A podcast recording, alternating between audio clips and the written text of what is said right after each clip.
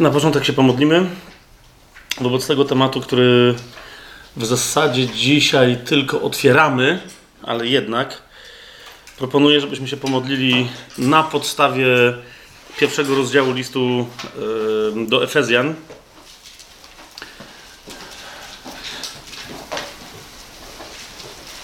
I, I, zasadniczo, tylko zmieniając nieco od, odbiorcę tych słów, zamieniając na, na jeden wielki wołacz, yy, chciałbym, żebyśmy się pomodlili tym pierwszym rozdziałem, wersetami od trzeciego do dziesiątego i potem od 17 do 19. Czyli to jest pierwszy rozdział, wersety od trzeciego do 10 i od 17 do 19. Wiemy, że gdzie dwie albo trzy osoby się gromadzą w imię Pana Jezusa, tam On jest pośród nich, a więc wiemy, że Pan Jezus, nasz zmartwychwstały Pan, jest w swoim duchu tutaj obecny. Wiemy, że skutecznie przez Niego, bo On jest nie tylko naszym dobrym pasterzem, ale także jest, jak sam o sobie powiedział, jest bramą dla owiec, którymi my jesteśmy. List do Hebrajczyków mówi, że, e, że On przez swoje ciało otworzył nam te bramy i drogę, na której mamy śmiałość zbliżać się do Ojca.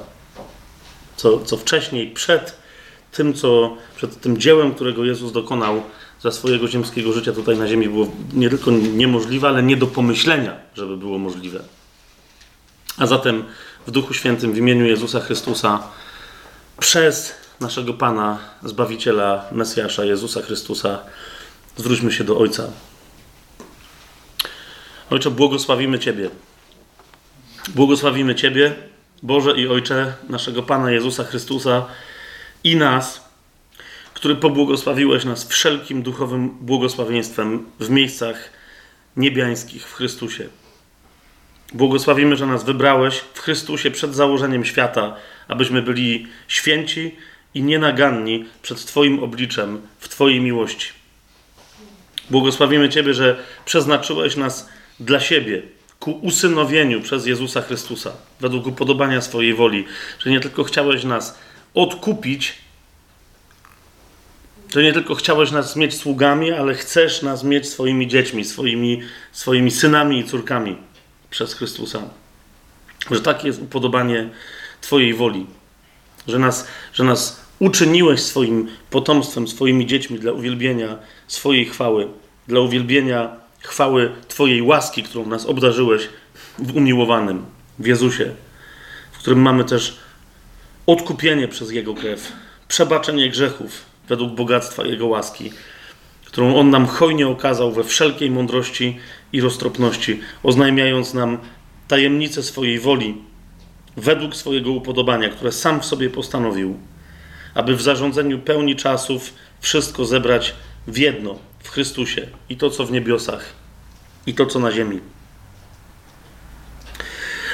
Prosimy Cię tylko, Boże, Ojcze nasz i naszego Pana Jezusa Chrystusa, Ojcze chwały, żebyś dał nam dzisiaj podczas tego studium zwłaszcza, w ogóle, ale dziś podczas tego studium Słowa Bożego zwłaszcza, żebyś dał nam swojego ducha mądrości i objawienia w poznaniu Ciebie samego.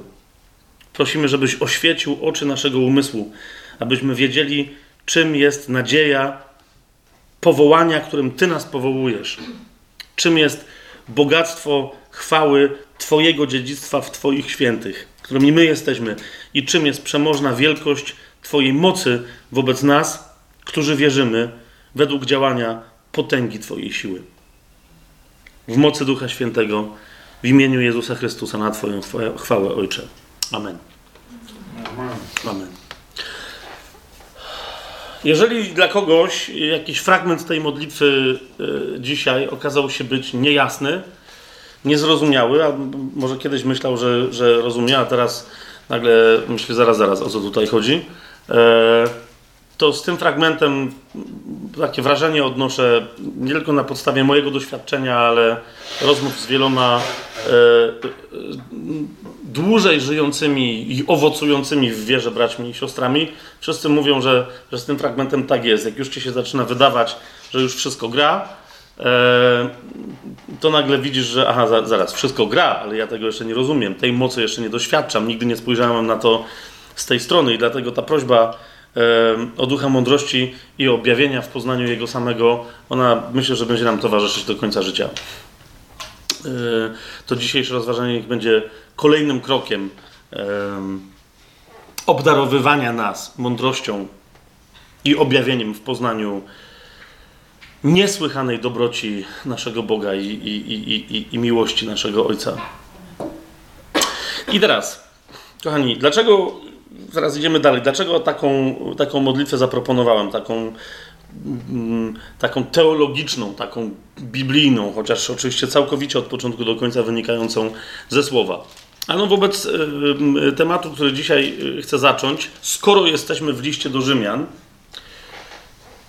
wiele osób się ucieszy, inni naostrzą pazurki, nie, bardzo dobrze, ponieważ wchodzimy y, y, na taką ścieżkę, na której myślę, że czas najwyższy w tych rozważaniach, y, które od paru lat mm, na kanale Tajemny Plan chociażby przedstawiamy, w których wszyscy bierzemy udział, czas najwyższy, żeby uporządkować temat zbawienia.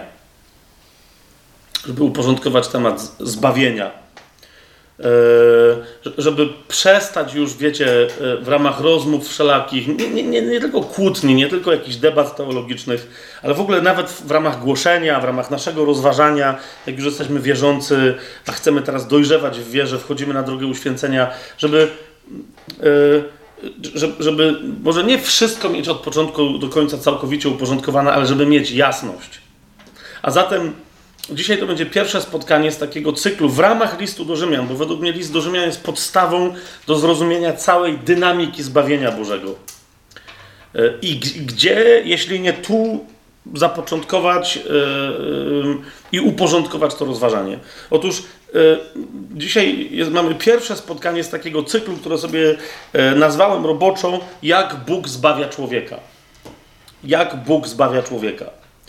E, jeżeli kto, tutaj to nie, jak, patrzę, to tu nie sądzę, żeby dla kogoś to było jakieś zdziwienie, ale jeżeli ktoś nie wiem, słucha teraz tego nagrania, e, to niech zwróci na to uwagę, czy, czy e, no, bo, no bo są też tacy, którzy są w stanie to powiedzieć, ale de facto rozumieją, że człowiek sam się zbawia. Więc zwróćcie uwagę, że już w samym pytaniu, jak Bóg zbawia człowieka, jest zawarta konkretna, jest zawarta konkretna teza. To Bóg zbawia człowieka. Człowiek nie może się zbawić niezależnie od tego, e, jak w różnych systemach religijnych i tak dalej się ludziom wydaje, że, że mogą to zrobić. Dobrze jest też się przyjrzeć temu, e, jak funkcjonujesz w swojej relacji z Ojcem, z Bogiem e, i, i przyjrzeć się, czy tylko mówisz, że, że zbawienie kompletnie, dzieło zbawienia Twojego leży po stronie Boga, a w praktyce jest inaczej? Czy rzeczywiście tak jest, że nie tylko tak mówisz, nie tylko to wyznajesz, ale naprawdę, ale naprawdę opierasz się całkowicie e, na Bogu jako tym, który zapoczątkowuje, przeprowadza i dokończy proces Twojego zbawienia? Hmm? A więc pytanie stawiamy, jak Bóg zbawia człowieka i tej tezy, ona po drodze też tu gdzieś się pojawi, tak, że człowiek nie może sam siebie zbawić, ale już nie będziemy jakoś specjalnie tam rozbijać. I dzisiaj zajmiemy się bo teraz zauważcie, teraz jest kolejna rzecz. Jak Bóg zbawia człowieka? Nawet wśród ewangelicznie, biblijnie wierzących chrześcijan, no jednym z takich tematów nośnych jest, czy, czy człowiek, który przyjął zbawienie, może być pewny tego zbawienia. W jakim wymiarze, tak? Są tacy, którzy uważają, że można kompletnie stracić zbawienie i nadal, pomimo krwi Jezusa i, i, i, i doświadczenia jej mocy w swoim życiu, e, pomimo dzieła jego, dzieła Jego śmierci i zmartwychwstania, nadal można pójść do piekła inni uważają, że w ogóle nie. Bardzo często te debaty pomiędzy nimi się odbywają, mam wrażenie, dlatego się w ogóle odbywają, że się nie opierają na języku biblijnym. Tak? Więc wszyscy mówią zbawienie, de facto w tle głowy posiadając różne definicje zbawienia. I dzisiaj chcę Wam zwrócić uwagę i sobie też jeszcze raz, wszystkim, którzy chcą to rozważa rozważać, uwagę właśnie na język biblijny i w ramach języka biblijnego na pewne zjawisko, które stanowi część tego, co Biblia nazywa zbawieniem. Mam wrażenie, że jakbyśmy sobie tego typu rzeczy właśnie doprecyzowali, i to jest to, co dzisiaj robimy, to wiele dyskusji by się, nie, by się skończyło. Bo, bo po prostu byłyby niepotrzebne, ludzie by zaczęli rozumieć, że po prostu, że, że posługując się tymi samymi słowami, mówią o innych rzeczach. Otóż zauważcie, jak rzadko, kochani, w rozmowach, mówię zwłaszcza do tych, którzy mają więcej doświadczenia y, y, tutaj y, tego typu rozmów, spotkań, studiów, debat jakichś teologicznych. Zobaczcie, jak, jak często w ramach, kiedy się rozmawia o zbawieniu, inaczej, jak rzadko, kiedy się rozmawia o zbawieniu, pada jako punkt wyjścia koncepcja usprawiedliwienia z łaski przez wiarę. Hmm? I, i, y, y, jak rzadko, nie tylko koncepcja, tak, która, która jest istotna, ale w ogóle jak, jak rzadko pada samo sformułowanie usprawiedliwienie. Tak? Gdy y, tymczasem słowo zbawienie jest bardzo mocno związane ze słowem usprawiedliwienie w Biblii i usprawiedliwienie słowo ze słowem zbawienie i nie tylko te słowa, ale to, co one oznaczają, bardzo mocno się ze sobą wiążą. Jedno jest częścią drugiego. Więc usprawiedliwienie jest, jest fundamentalną, potężną e, e, częścią tego, czym jest zbawienie. Jest, jest warunkiem sine qua non, ale bardzo często właśnie e, w ramach dyskusji na temat zbawienia ludzie de facto rozważają usprawiedliwienie, ale odwołują się do fragmentów biblijnych, które nie o nim mówią. Nie wiem, czy to jest jasne, co teraz, co, teraz powiedziałem. Tak?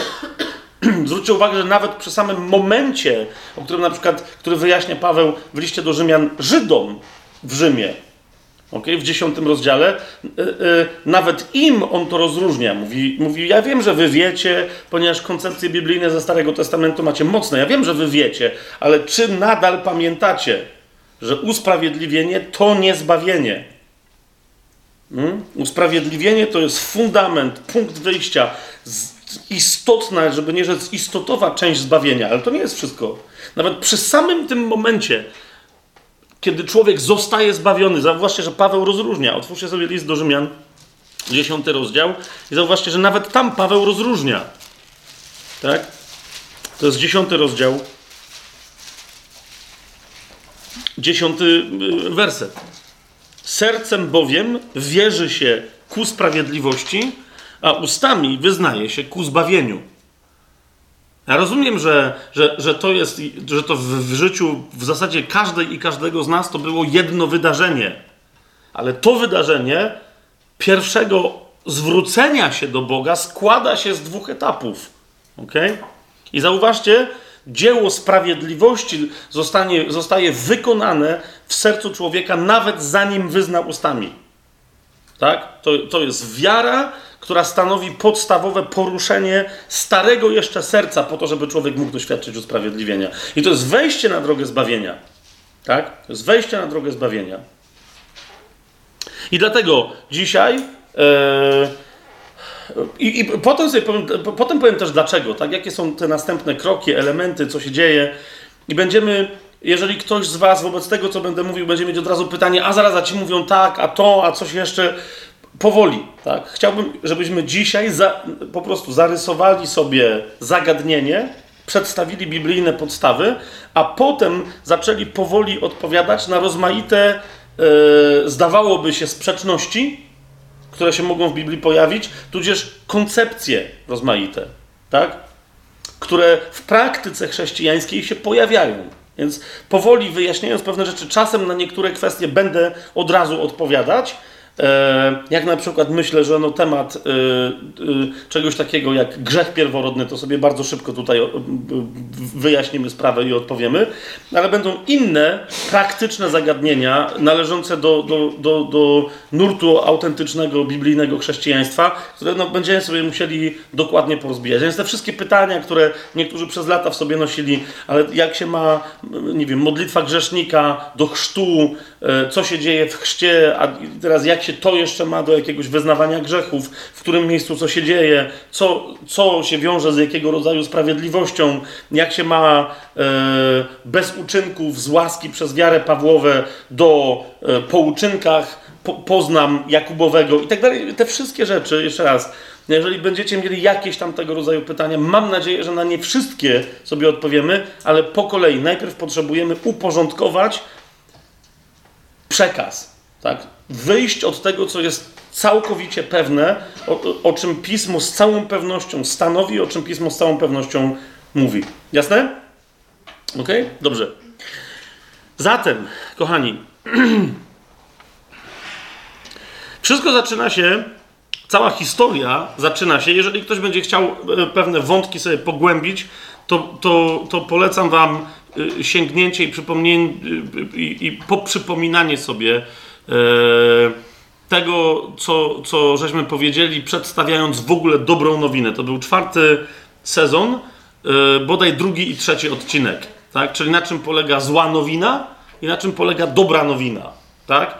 Tam pewne historie żeśmy nieco szczegółowiej opowiedzieli. Ja dzisiaj e, nie będę znowu drugi raz tego samego robił, chcę tylko e, wyjaśnić skąd się bierze i dlaczego kluczowe i fundamentalne jest usprawiedliwienie. Tak? Dlaczego kluczowe i fundamentalne jest, żebyśmy byli usprawiedliwieni, a więc w oczach Bożych uznali za sprawiedliwych. Tak? Dlaczego Paweł w liście do Rzymian nie mówi po prostu o grzechu i byciu zbawionym od grzechu, tylko mówi o sprawiedliwości. A Boga to jest jedna z, z, z fantastycznych, jednych z najbardziej e, e, takich ulubionych moich definicji tego, jak, jaka jest osobowość Boga.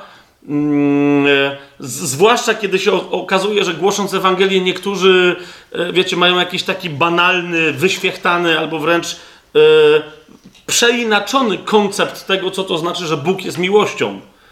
I, i, i, często na tym budują jakieś swoje opory przeciwko Bogu, że gdyby Bóg był miłością, to po co jest sprawiedliwy, na przykład, tak? I dlatego e, często w tego typu sytuacjach y, lubię się powoływać na coś, co według mnie jest definicją Boga, że Bóg jest sprawiedliwy i to jest fantastycznie dobra nowina. W liście do Rzymian w trzecim rozdziale w 26 wersecie y, y, mamy sprawiedliwość, która się pojawia, Bożą, która się pojawia jako rzeczownik, jako przymiotnik i jako czasownik w jednym wersecie. Tak? Mianowicie y, mamy powiedziane, że Bóg e, wcześniej, od 25 nawet wersetu zaczynając, Jego to, czyli Chrystusa, Bóg ustanowił przebłaganiem przez wiarę w Jego krew, aby okazać swoją sprawiedliwość przez odpuszczenie w swojej cierpliwości przedtem popełnionych grzechów, a więc okazać swoją cierpliwość i okazać swoją cierpliwość obecnie, teraz, w tym czasie. Kiedyś sobie będziemy wyjaśniać, czym się jedno różni od drugiego, ale zauważcie, więc Bóg chce okazywać swoją sprawiedliwość. Dla wielu ludzi to jest zła nowina. Dlaczego? Bo boją się sądu i boją się kary, ponieważ wiedzą, że jak ktoś ich uczciwie osądzi, kto wie o nich wszystko, to się źle skończy. Tylko, że jeszcze raz, jeszcze raz. Dzisiaj też do tej koncepcji wrócimy. Zwróćcie uwagę, czy to jest koncepcja biblijna. Czy to.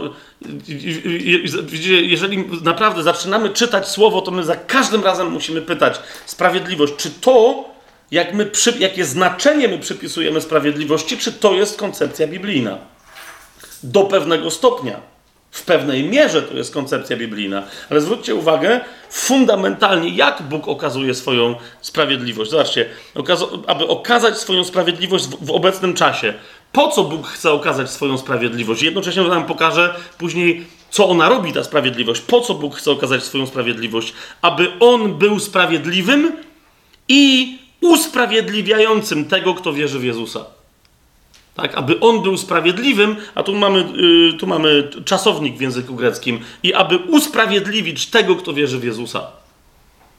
Tak? A więc Bóg chce okazać swoją sprawiedliwość w jakiś sposób, objawiając nam swoją naturę i przy pomocy tej natury zamieniając naszą naturę w Jego naturę, żebyśmy mogli się z Nim zjednoczyć. Dlaczego Bóg tego potrzebuje? Ponieważ natura Boża jest taka, że nie może się zjednoczyć wobec tego, bo Jego sprawiedliwość oznacza też Jego świętość, że nie może się zjednoczyć e, z czymś, co nieświęte i niesprawiedliwe. Po, po prostu.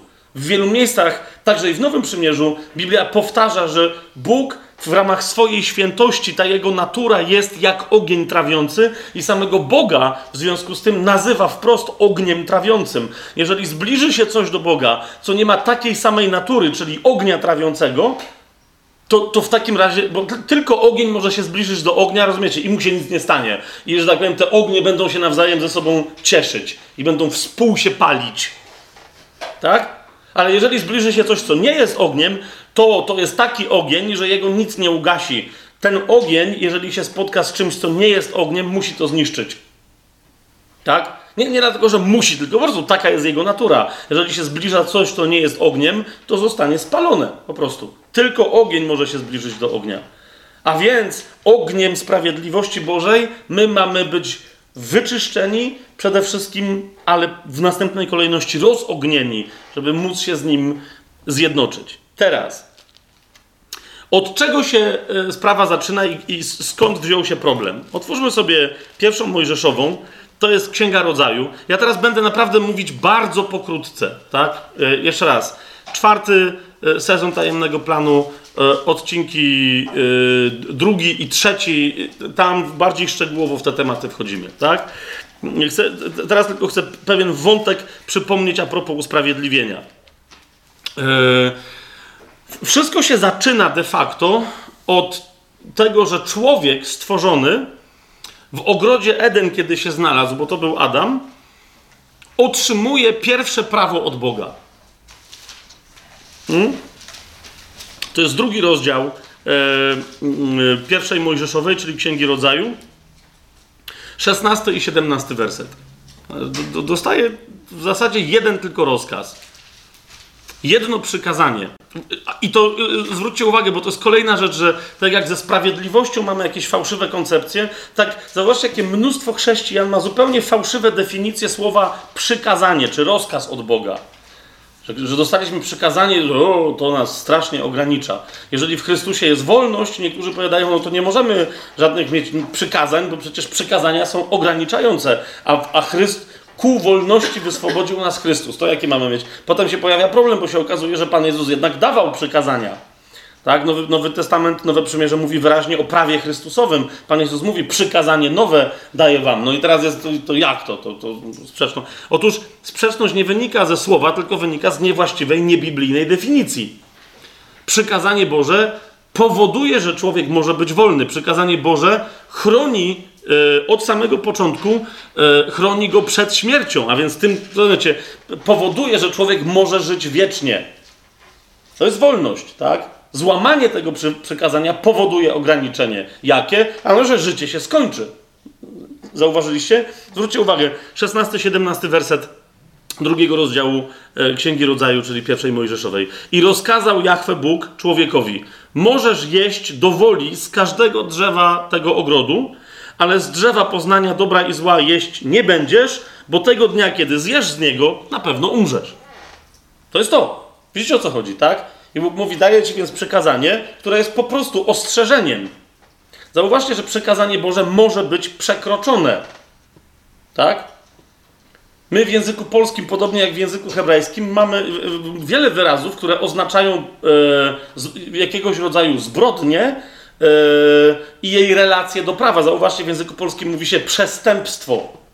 Co to znaczy? Że ktoś przestąpił narysowaną gdzieś linię, do której to linii jeszcze był w prawie. Jak ją przestąpił, to wtedy znalazł się poza prawem. Tak? Wyszedł poza granice jakieś tam mu, mu wyznaczone. Hmm? Wykroczenie to jest, to jest kolejne, kolejne słowo, które, które o tym świadczy. Tylko tutaj, jeszcze raz, Bóg pokazuje nie granice, dokąd możemy się poruszać, ale pokazuje, kiedy, jeżeli co się stanie, co może spowodować, że znajdziemy się w bardzo wąskich granicach. Zwróćcie uwagę, jego przekazanie nie odbiera nam wolności. Mówi, możecie nadal to zrobić, ale wtedy nie miejcie do mnie pretensji, że macie krótkie życie zamiast wiecznego. Nie miejcie do mnie pretensji, powiedziałem wam wyraźnie, tak? Oczywiście niektórzy pytają, a to po co w ogóle w tym ogrodzie było takie drzewo? To jest inna sprawa. To jest inna historia. Było, bo było, tak? Teraz Bóg powiedział wyraźnie, jest też takie drzewo. A ciebie, człowieku, nie stworzyłem jako debila. Nie stworzyłem cię głupkiem. Bo, bo gdyby tak było, no to wtedy bym takiego drzewa tam nie, nie stawiał, żebyś przez przypadkiem czegoś nie zażarł. Przez przypadek czegoś nie zażarł, tak? No ale wtedy kim byś ty był? To byłoby cudowne moje stworzenie, na mój obraz i na moje podobieństwo? Nie. Ja, Bóg, jestem Bogiem dobrym, który nigdy nawet nie pomyślał o niczym złym, nigdy nie myśli o niczym złym i nigdy nie jestem w stanie nawet o tym pomyśleć. Czy mi wolno, mówi Bóg? Oczywiście, że wolno, bo jestem Bogiem i mi wszystko wolno. Ale ja z własnego wyboru jestem dobry i tylko dobry, taka jest moja natura. Mogę wszystko, a to wszystko, co mogę, zawsze jest nakierowane tylko i wyłącznie na dobro. Słyszycie, co mówię? Jeżeli Ciebie stworzyłem na mój obraz i na moje podobieństwo człowieku, to chcę, żebyś doświadczył piękna tego wolnego wyboru, w ramach którego nigdy pod żadnym pozorem nie zdecydujesz się na poznanie zła. Ale będziesz trwać tylko i wyłącznie w miłości, tak jak ja trwam w miłości. Ja taki jestem nie dlatego, że muszę taki być. Taki jestem, bo taki chciałem, chcę i zawsze będę chcieć takim być. Amen? Jest to zrozumiałe? To, to, to jest to.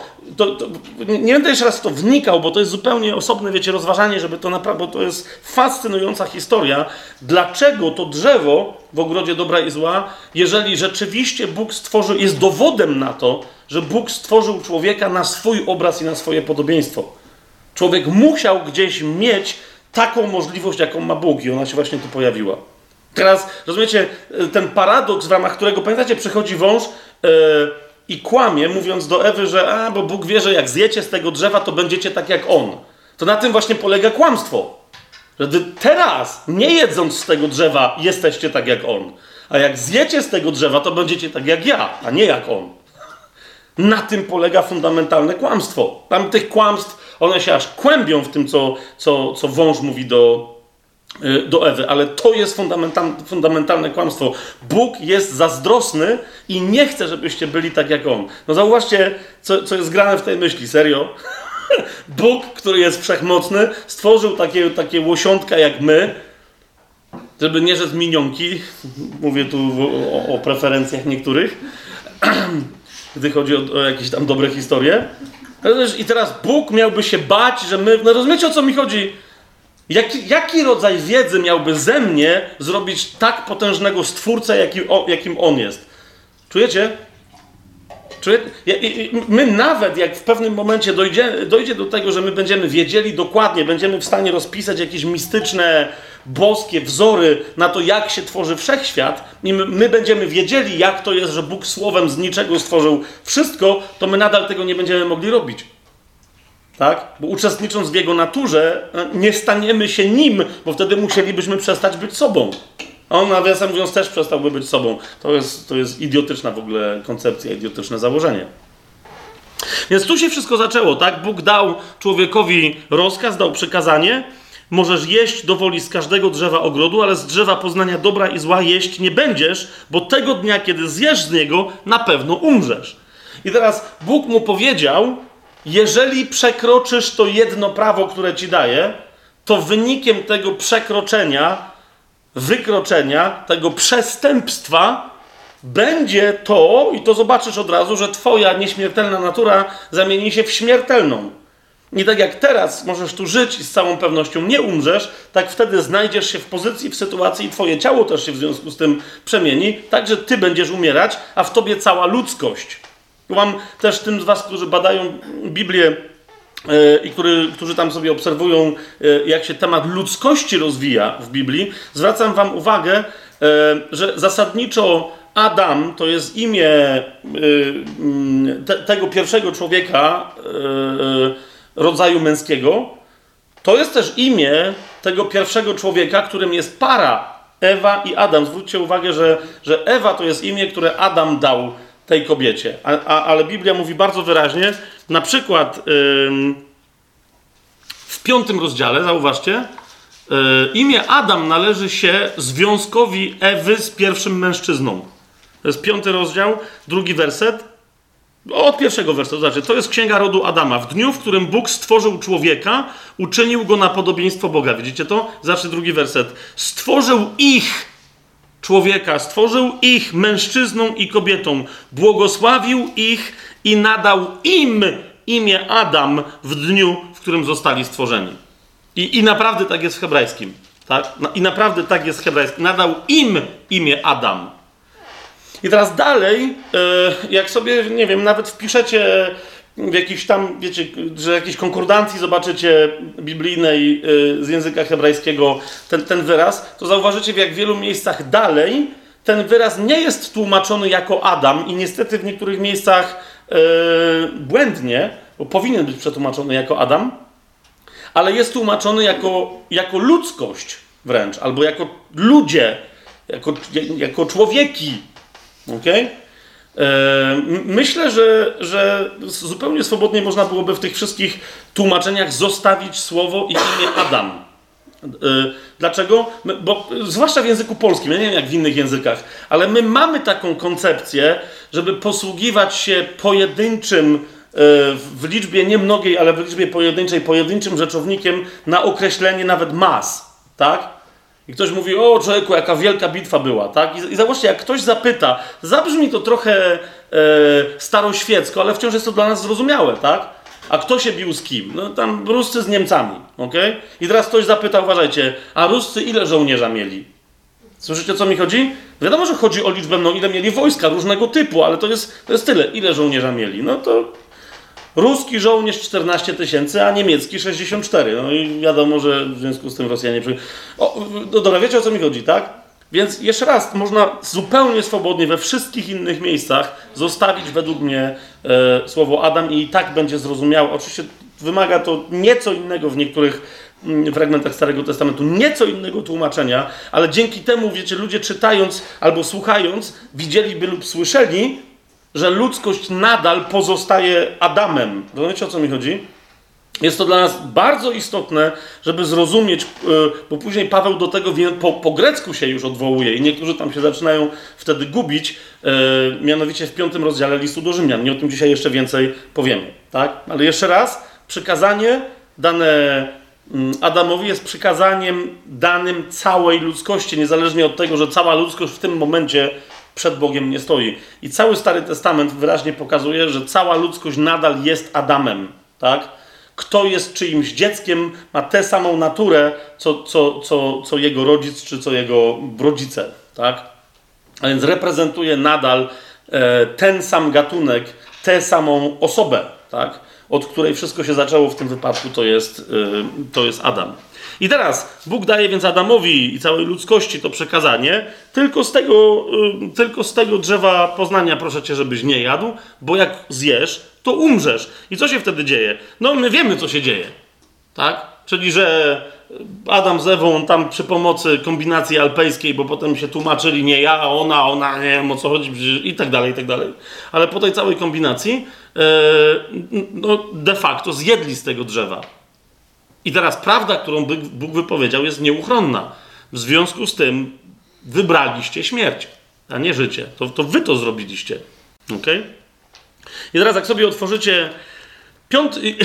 Ale teraz, co jest istotne, że my się często w tym fragmencie koncentrujemy na czym? Na tym, że, że, że, że oni odziedziczyli śmierć.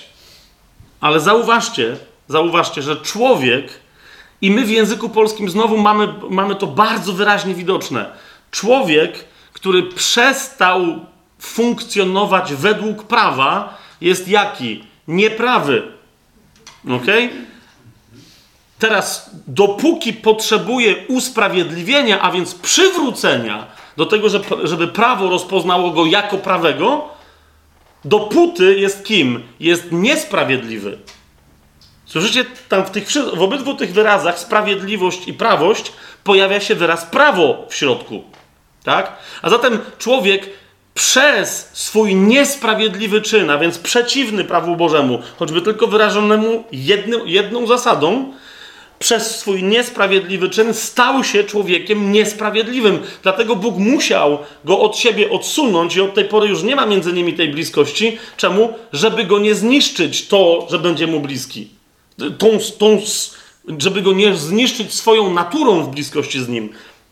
Jasne to jest? Skoro on się stał niesprawiedliwy, dosłownie to wpłynęło na jego naturę. Jego natura z natury boskiej, Bóg żyje wiecznie, stała się jaka? No właśnie, stała się upadła, stała się śmiertelna. Tak? Zauważcie, Paweł dokładnie do tego wątku, kiedy on jest w samym środku rozważania tego, czym jest usprawiedliwienie z łaski przez wiarę, ale, ale w pewnym do tego wątku właśnie się odwołuje. I nie ma żadnego innego, e, znaczy jest parę innych miejsc w Nowym Przymierzu, które się odwołują do Adama, do Ewy i tego, co się tam wydarzyło, ale żaden, żaden, ale nie ma tego wiele. Natomiast tu ta kwestia dla Pawła jest kluczowa, że to, co zrobił Adam, zapoczątkowało pewien problem. Tak? I, I znów, jak ktoś teraz zacznie myśleć, a więc, czyli jednak jest tam jakiś grzech pierworodny, powoli. Tak? Jak, jaki to zapoczątkowało problem? To jest piąty rozdział listu do Rzymian. Paweł w dwunastym wersecie mówi, dlatego jak przez jednego człowieka grzech wszedł na świat, a przez grzech śmierć. Tak też na wszystkich ludzi przeszła śmierć, ponieważ wszyscy zgrzeszyli. To jest dosyć skomplikowane e, zdanie i ono w języku greckim jest dosyć skomplikowane. E, I w zasadzie to jest jedyne miejsce, na podstawie którego na przykład e, w kościele rzymskokatolickim gdzieś próbuje się wyciągać z tego właśnie zdania grzech pierworodny. A mianowicie, że niezależnie od tego, jak się potem rodzą dzieci po Adamie i Ewie, tak, do dzisiaj, jak się rodzą dzieci, to, to one dziedziczą grzech. Tymczasem Tymczasem, e, i znowu, e, myśmy więcej na temat grzechu pierworodnego mówili w, e, bodaj już w pierwszym sezonie. I wydaje mi się, że, że, że tamto nauczanie na, na, temat, na ten temat w ogóle było wybite chyba w tytule odcinka. Mam, mam rację? Nie mam? Możecie to jakoś sprawdzić? Okej. Okay.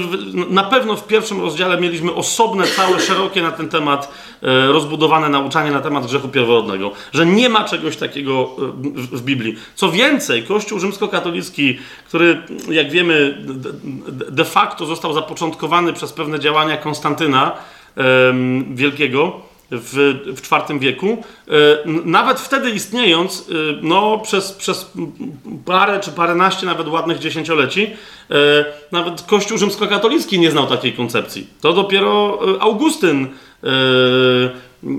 położył podwaliny pod, pod, te, pod tę ideę, żeby pewne praktyki w, tym, w tej religii, żeby usprawiedliwić i jakkolwiek powiązać, powiązać z Biblią. Ale jeszcze raz, do, do dzisiaj najbardziej nawet ortodoksyjni, e, ekstremalni, e, e, radykalni rzymscy katolicy mają pewien problem.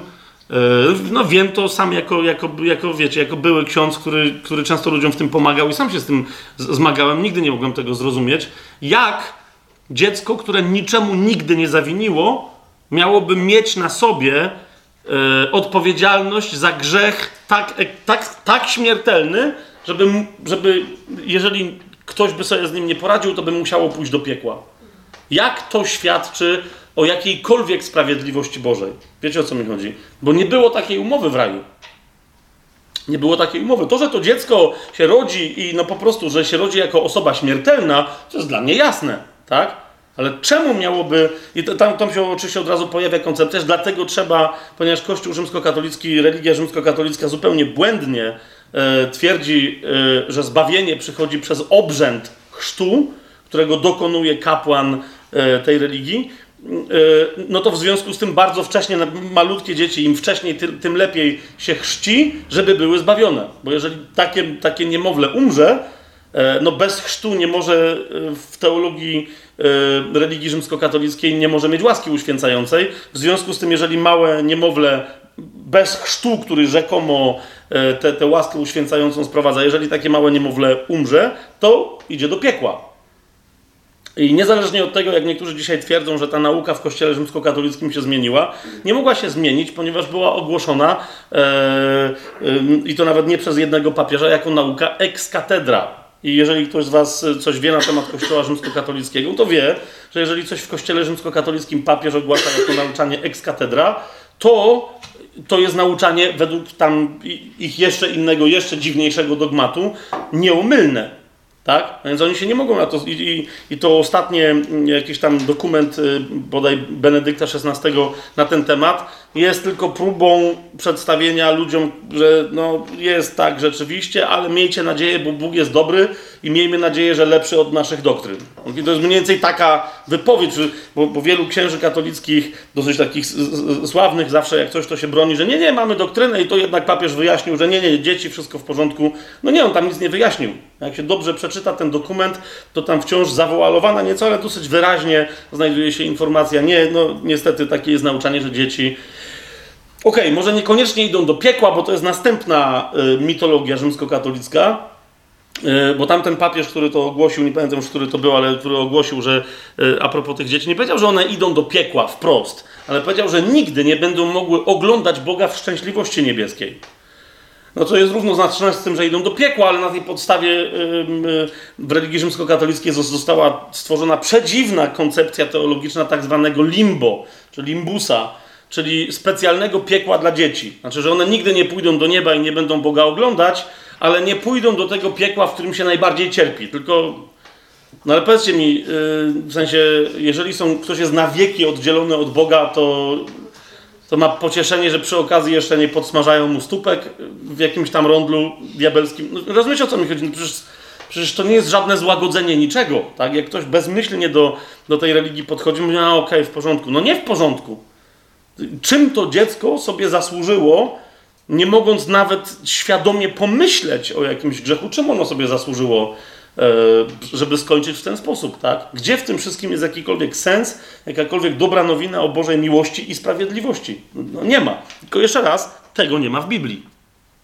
Ci, którzy mówią, że piąty rozdział, dwunasty werset, yy, kochani, to, co Paweł napisał w piątym rozdziale listu do Rzymian w dwunastym wersecie, i dziś znowu nie będziemy się rozwodzić na ten temat, bo kiedy indziej to robiliśmy. Ale, ale zauważcie, że Paweł wyjaśnia następnie, co on napisał tak naprawdę w tym zdaniu, wyjaśnia aż do wersetu 18, w którym jeszcze raz wraca do, do myśli swojej, tak?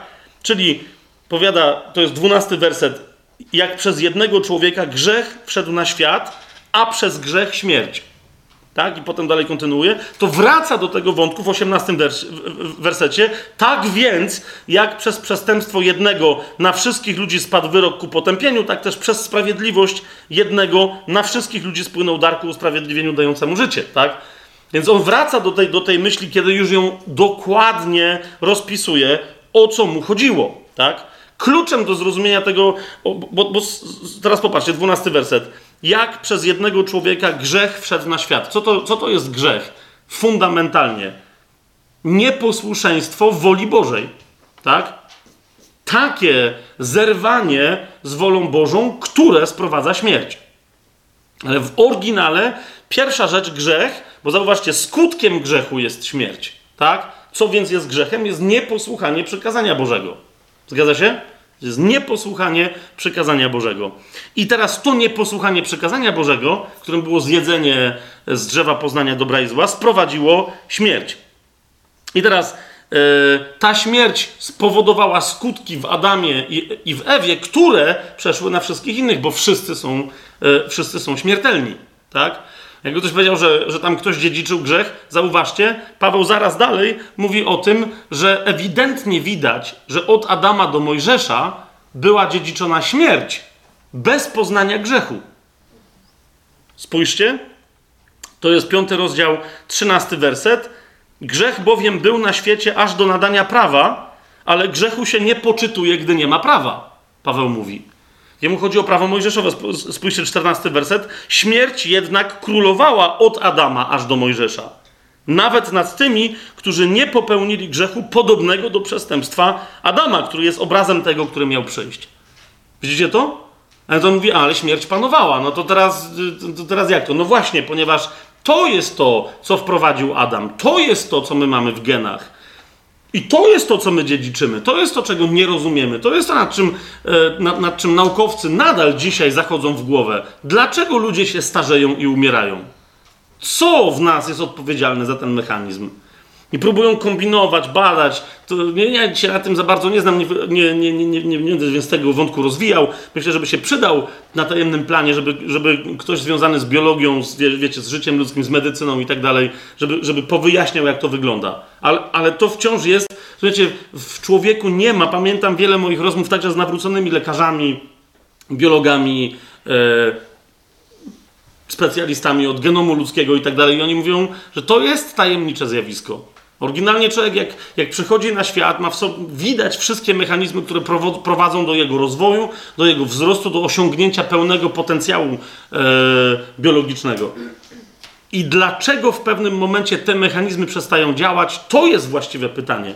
Jakbyśmy znali odpowiedź na to pytanie, to można byłoby je powstrzymać, ale no właśnie, ale to wciąż jest pytanie bardzo. Niektórzy już ogłaszają, że już wiemy, już będziemy żyli wiecznie. No i potem się okazuje, no nie, nie do końca. Może pewne procesy spowolnimy, może coś jedno na drugie założymy, ale, ale nadal nie wiemy, jak stać się nieśmiertelnymi.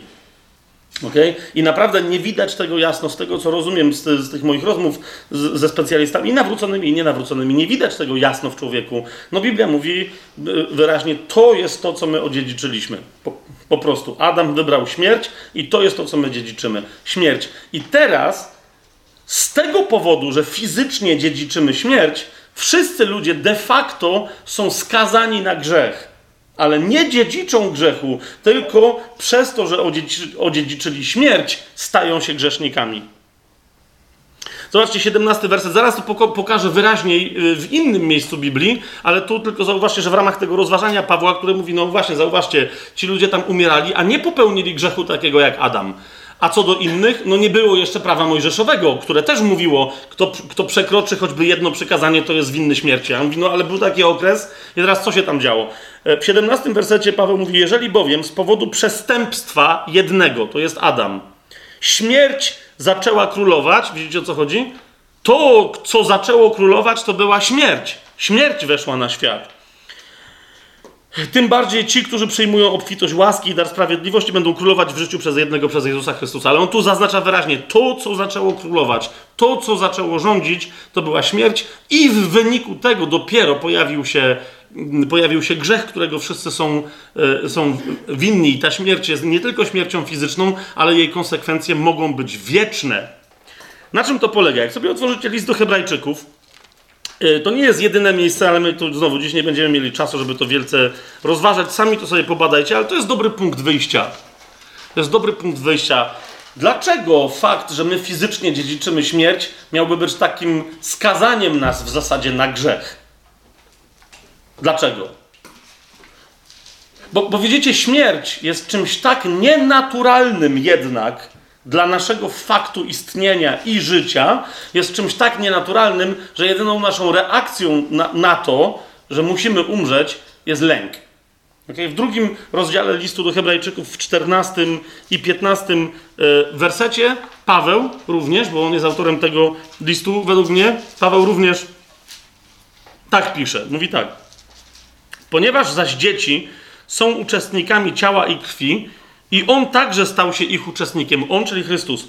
I on także stał się ich uczestnikiem, aby przez śmierć, uważajcie na to, znisz, przez swoją śmierć, tak? Zniszczyć tego, który miał władzę nad śmiercią, to jest diabła. Widzicie, diabeł podkusił do, do przestępstwa Adama i Ewę po to, żeby oni stali się śmiertelni. Dlaczego? Bo wiedział, że w ten sposób będzie mieć nad nimi władzę. Jak ją sprawuje? 15 werset. Tak? Pan Jezus y, co zrobił? Wyzwolił tych, zwróćcie uwagę, którzy z powodu lęku przed śmiercią przez całe życie podlegali niewoli. Rozumiecie to? Punktem wyjścia jest śmierć. Reakcja człowieka, y, który ma w sobie złożone pragnienie, żeby żyć wiecznie żeby się nieustannie rozwijać, żeby kochać, żeby być płodnym w tej miłości. Reakcja człowieka na coś takiego, na taką informację, w pewnym momencie to się skończy i to będzie bardzo szybko. Reakcja człowieka na to to jest co? To jest lęk.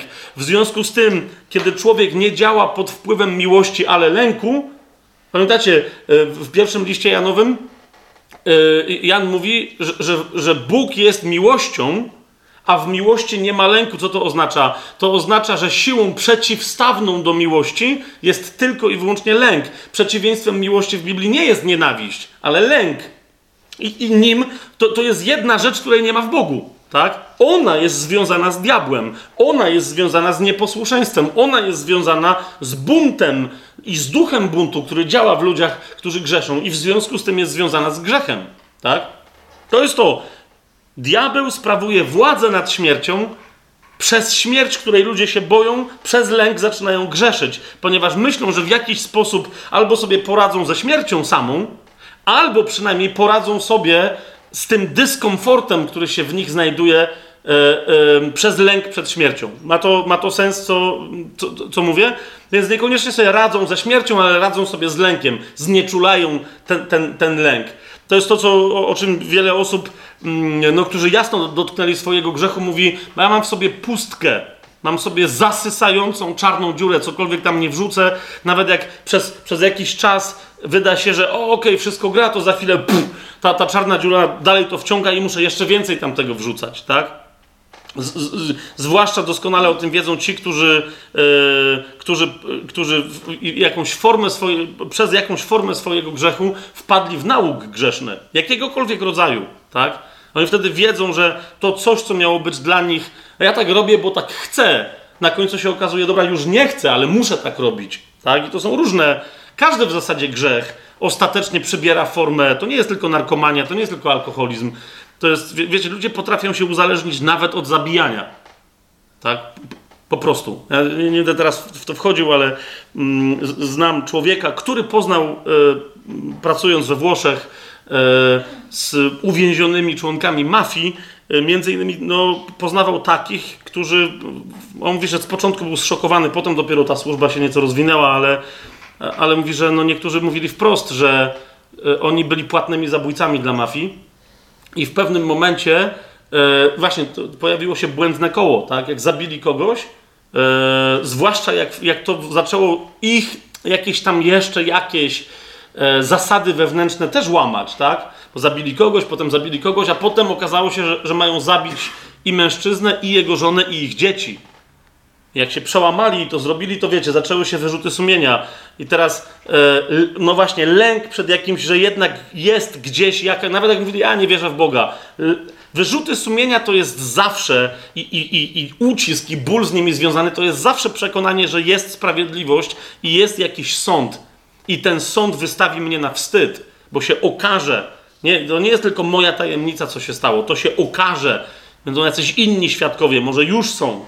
I teraz ten płatny zabój, jeden z tych płatnych zabójców mówi, że, że w momencie, kiedy to go dopadło, jak, zwłaszcza te, te twarze tych osób, których, yy, które w jego rozumieniu im się śmierć nie należała, no ale jednak im tę śmierć sprzedał, be, bez ich ochoty, żeby ją kupować. Mówi, że jak się zdarzały trudne dni, próbował alkoholu, próbował narkotyków i nic nie pomagało. I wiecie, co, co mówi, że on wtedy, z, gdzie znalazł ulgę, w cudzym słowie, że siadał sobie na skuterek, wyjeżdżał na miasto i, i szukał ludzi, co do których wmawiał sobie, że usunięcie ich przy, przy jakoś przy, przyczyni się do, do dobra ludzkości. Więc mówi, że znajdował, bo to był rasista e, włoski z tej części mafii. Więc na przykład znajdował czarnoskórych ludzi, jeszcze jak to był jakiś ubogi czarnoskóry człowiek, kobieta, mężczyzna, nie, nie, ma, nie miało znaczenia dla niego E, gdzieś mieszkają, gdzieś jakoś tam plączący się wyraźnie, źle ubrany, czy pod jakimś tam kartonem, to mówi, że, że, że zaczął ich zabijać, żeby sobie sprawić ulgę. I potem się od tego uzależnił. Tak? Więc, więc na przykład na pytania e, w ramach swojego procesu, ile osób zabił, to, to on nigdy nie podawał tej drugiej liczby, bo on tego w ogóle, wiecie, to był jego nauk, to było, ale on tam nie. No, właśnie.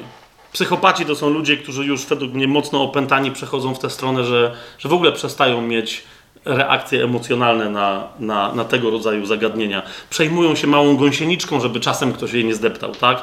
Ale mordują ludzi i nie wiem, nawet kanibalizm uprawiają bez zmrużenia powieką, bo no właśnie, bo już przeszli w ramach tego nałogu. Więc jakiekolwiek przekroczenie prawa Bożego czy to się będzie tyczyło mordowania, czy to się będzie tyczyło rozwiązłości seksualnej wszelkiego rodzaju, czy to się będzie y, nie, nie, tylko y, nieczystości małżeńskiej, czy się będzie tyczyło kłamania i wystawiania fałszywego świadectwa na niekorzyść innych ludzi, nawet bez własnej korzyści. Rozumiecie, te wszystkie rzeczy nie typowo przez nas rozumiane, że, że są nałogami. Wszystko, cokolwiek jest grzechem, ostatecznie zmierza do tego, żeby się zamienić u grzesznika w nałóg grzeszenia. I oczywiście ciągnie za sobą jeszcze inne, e, jeszcze inne tam, tam historie. Jeszcze raz ten mechanizm, z tego mechanizmu tylko Chrystus może wyzwolić. List do Hebrajczyków mówi o tym mechanizmie. Jeszcze raz przeczytam obydwa te wersety. Dzieci są uczestnikami ciała i krwi, i Chrystus także stał się ich uczestnikiem, aby przez swoją śmierć zniszczyć tego, który miał władzę nad śmiercią, to jest diabła, i aby wyzwolić tych, którzy z powodu lęku przed śmiercią przez całe życie podlegali niewoli. Tak?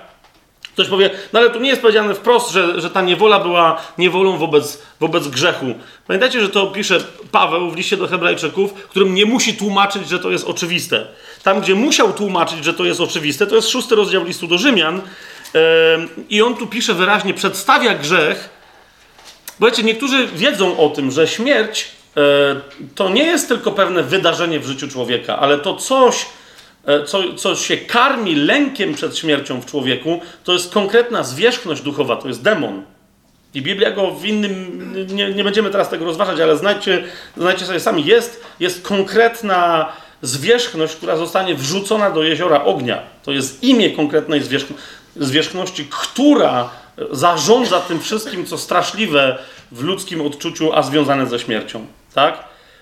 Więc wszyscy o tym wiedzą. Piekło również to nie jest tylko jakieś miejsce i czasoprzestrzeń, gdzie ktoś tam się znajdzie, i, ale to znowu to, to jest konkretna zwierzchność, która tym zarządza.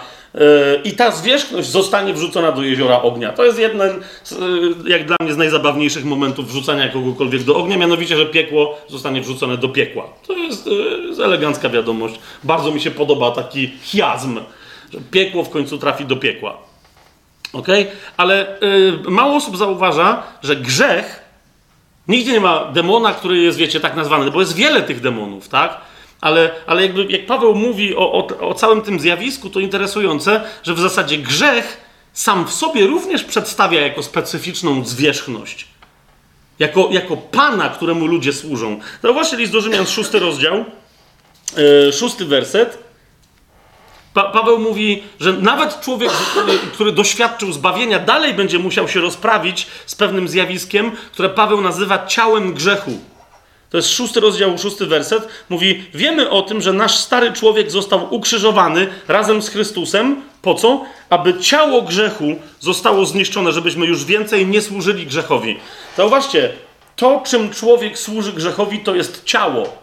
Dopóki my nie zmartwychwstaniemy w no... Dzisiaj to nie jest temat nasz, ale od razu zaznaczam, tak, żeby tym, którzy sobie tam próbują coś poukładać. Dopóki my nie zmartwychwstaniemy w nowych ciałach, to nasze tak zwane doświadczenie zbawienia, czy po prostu usprawiedliwienia z łaski przez wiarę, ono nie dotyka tego ciała. Ono go nie przemienia. Dlatego ludzie, którzy nawrócili się do Pana Jezusa, wyznali wiarę, otrzymali łaskę, są nowonarodzeni, są ochrzczeni, są ochrzczeni Duchem Świętym, wciąż w ciele doświadczają, e, doświadczają pokus i grzesznych tendencji. Dlaczego? No bo, jak mówi stara, a dobra chrześcijańska mądrość, bo ciało pamięta. Ciało, które do końca, to ciało do końca pozostanie ciałem grzechu. W związku z tym do końca pozostanie ciałem grzechu i śmierci, o czym jeszcze w innych miejscach Słowo Boże mówi. I dlatego, póki my nie dostaniemy nowych ciał w zmartwychwstaniu, potrzebujemy trzymać to ciało, a więc starego człowieka, ukrzyżowanego, zabitego z Panem Jezusem na krzyżu. Rozumiecie o co chodzi? Tylko to, jest następ, to są następne kroki. To są następne kroki, ale to jest dla nas bardzo istotne, tak, że ciało jest związane z grzechem do tego stopnia, że jest nazwane ciałem grzechu, tak? I że, że my, kiedy jeszcze nie, nie doświadczyliśmy usprawiedliwienia, zauważcie, Służyliśmy grzechowi. To jest kolejna myśl, którą Paweł tu. Jak Panu byliśmy niewolnikami. I jakby ktoś miał dalej wątpliwości, że ale to tu nie jest napisane, zobaczcie 16-17 werset tego szóstego rozdziału. Czyż nie wiecie, że komu oddajecie siebie jako słudzy w posłuszeństwo, a więc komu jesteście posłuszni, tego jesteście sługami? I Paweł mówi wprost: albo grzechu ku śmierci, albo posłuszeństwa ku sprawiedliwości. Widzicie to? On, on mówi, to, to, jest to. Nie, nie, nie, człowiek nie może powiedzieć, a ja ani temu, ani temu nie służę. Nie, nie, Paweł nie mówi, że są jeszcze jakieś inne. Mówi albo temu, albo temu. Są dwie możliwości. Ale chwała Bogu, 17 werset, że gdy byliśmy sługami grzechu, zauważcie, tu już jest powiedziane wprost, że gdy byliśmy sługami grzechu, usłuchaliście z serca wzoru tej nauki, której się poddaliście. I dalej w 20 wersecie jeszcze raz zauważcie, to jest to, co powiedziałem, jak grzech od razu wiąże się z wyjściem poza sprawiedliwość. Paweł tworzy przedziwną taką konstrukcję, ale zgodną z prawdą, kiedy mówi w 20 wersecie: Dopóki byliście sługami grzechu, byliście wolni od sprawiedliwości. Nie mieliście niczego wspólnego ze sprawiedliwością. Nic a nic. Ponieważ prawo, które mogło was czynić sprawiedliwymi, posłuszeństwo prawu, kiedy zostało złamane przez wasze nieposłuszeństwo, wyrzuciło was poza swój obręb, a wtedy staliście się jacy? Niesprawiedliwi. Od wszystkiego byliście zniewoleni, ale od jednego byliście wolni od sprawiedliwości. I teraz idziemy dalej. To jest to, o czym Paweł mówi. To, to, to jest, jest jasny cały czas ten ciąg, który pokazuje, jak się to wiąże ze sprawiedliwością. I teraz Paweł mówi, jak. No, mówi, no, ja nie będę teraz, wiecie, bo jak ktoś prze, przeglądnie sobie kwestię, kto jest sprawiedliwy i na czym polega sprawiedliwość, Stare Przymierze w wielu miejscach mówi wyraźnie, że kto jest niesprawiedliwy, czeka go tylko śmierć, a po śmierci nędza. Przekleństwo, i tam są różne koncepcje, albo sen wieczny w przekleństwie, albo niekoniecznie sen wieczny, ale tak czy siak nic dobrego go nie czeka. Tak? Trzeba być sprawiedliwym, żeby coś dobrego mogło cię spotkać w życiu. No i teraz tu się rozpoczyna historia. Mianowicie poganie, którzy zgrzeszyli, zaczęli sobie wymyślać, jak mogliby przedstawić się innym ludziom, sobie samym w lustrze, innym ludziom i Bogu, dopóki jeszcze w Niego wierzyli. O tym pierwszy rozdział listu do Rzymian mówi. Jeszcze raz sami sobie tam poczytajcie. E, wymyślili sobie, jak mogliby się usprawiedliwić. Najprościej rzecz ujmując, ten pomysł polegał na czym? Wiedząc, kto jest prawdziwym Bogiem i że Jego nie da się zrobić w konia, zrobili se konia w związku z tym. Żeby sami z siebie się. Oni powiedzieli, dobra, nie, my nie mamy poznania tego Boga. I zrobili sobie takich bogów, czyli zrezygnowali z tej prawdy fundamentalnej dla człowieka, że my jesteśmy stworzeni na obraz prawdziwego, realnego, funkcjonującego w pełni świadomie i suwerennie Boga. Zrezygnowali z tej prawdy i zrobili sobie bogów na swój obraz.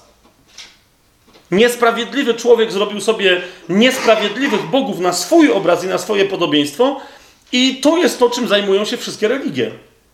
Rozumiecie o co chodzi? O, począwszy od najgłupszych, a skończywszy na najbardziej wyrafinowanych i filozoficznych. Ale ostatecznie tak to jest.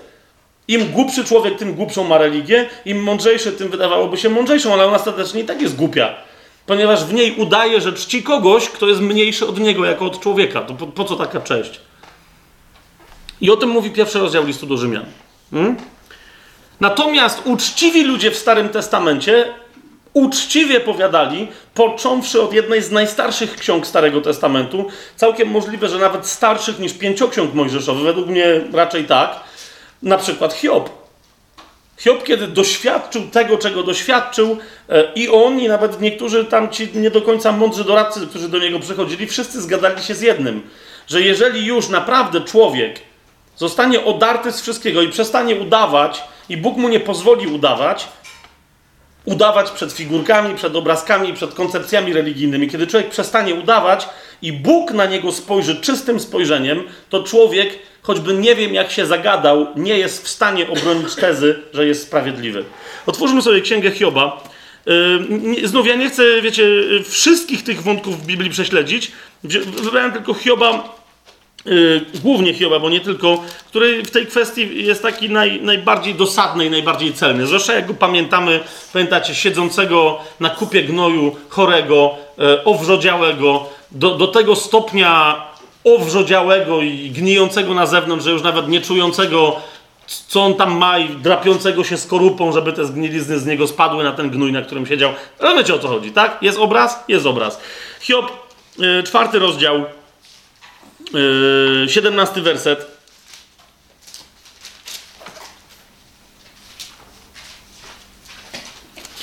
Hiob ma tam takie doświadczenie, 15 yy, werset, nawet od 15 wersetu, ma doświadczenie nadprzyrodzone w tych swoich tam różnych dziwnych. Jedno z pierwszych takich, gdzie Bóg mu posyła anioła, to jest też dobre pytanie, co to za anioł, ale nie będziemy teraz tego rozważać.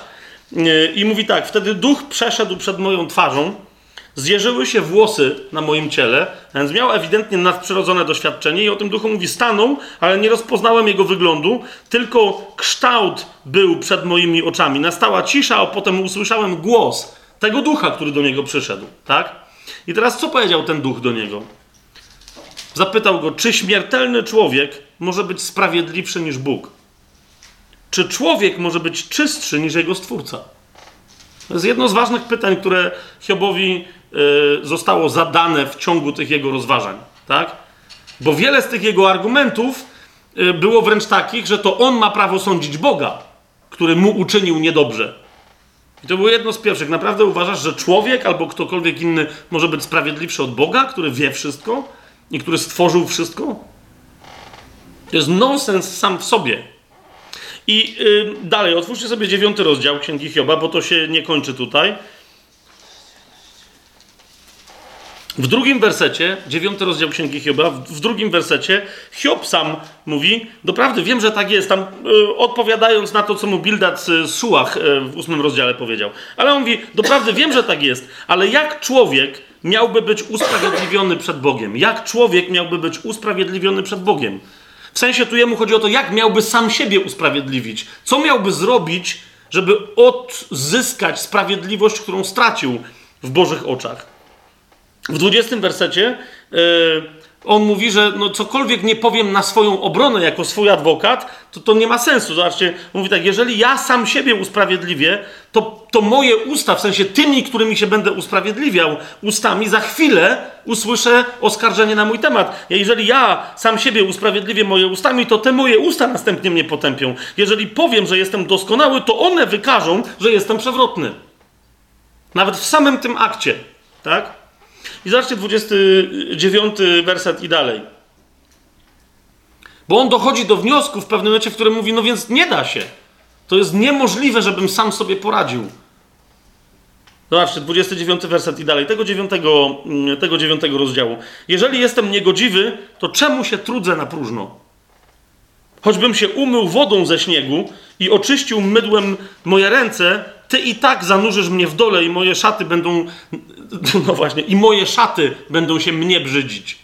Nie chodzi o to, że ty mnie zanurzysz w dole i moje szaty staną się brudne. Zwróćcie uwagę, mówi, że jeżeli ja się umyję na zewnątrz, to Bóg mnie wrzuci do dołu i moje upaprane, upaprane szaty powiedzą, my jesteśmy czystsze niż ty, ciołku. To jest to, jest to, co, mówi, to jest to, co mówi Hiob.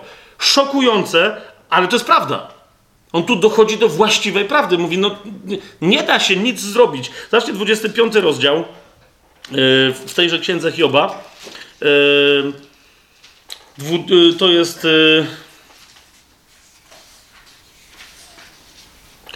Czwarty, piąty i szósty werset. Bo, tu, bo, bo Hiob prorokuje, nawet o tym nie wiedząc. Okej? Prorokuje nawet o tym nie wiedząc. Myśląc, że no doszedł do wniosku, że niestety żaden człowiek nie może być sprawiedliwy przed Bogiem, w związku z tym wszyscy muszą zginąć. Zobaczcie, co mówi. Jak więc może człowiek być usprawiedliwiony przed Bogiem? Jak może być czysty ten, kto się urodził z kobiety? Oto nawet księżyc nie świeci i gwiazdy nie są tak naprawdę czyste w jego oczach. I teraz popatrzcie, tym bardziej człowiek, który jest robakiem, syn człowieczy, który jest czerwiem. Nie wiem, czy kojarzycie, co, co mam na myśli, dlaczego to jest proroctwo. On powiedział, no, no nie, kto miałby go uratować? Człowiek, który jest robakiem? Tylko sęk w tym, że tu nie ma znaku zapytania i, i z całej konstrukcji tego zdania nie wynika znak zapytania. No, to, jest, to jest pytanie, które nie pada, ale w którym jest nadzieja. Może właśnie człowiek, który jest czerwiem. Może właśnie człowiek, który jest robakiem. Hmm? W, psalmach, tylko tak wam zaznaczę delikatnie, w psalmach, w psalmie 22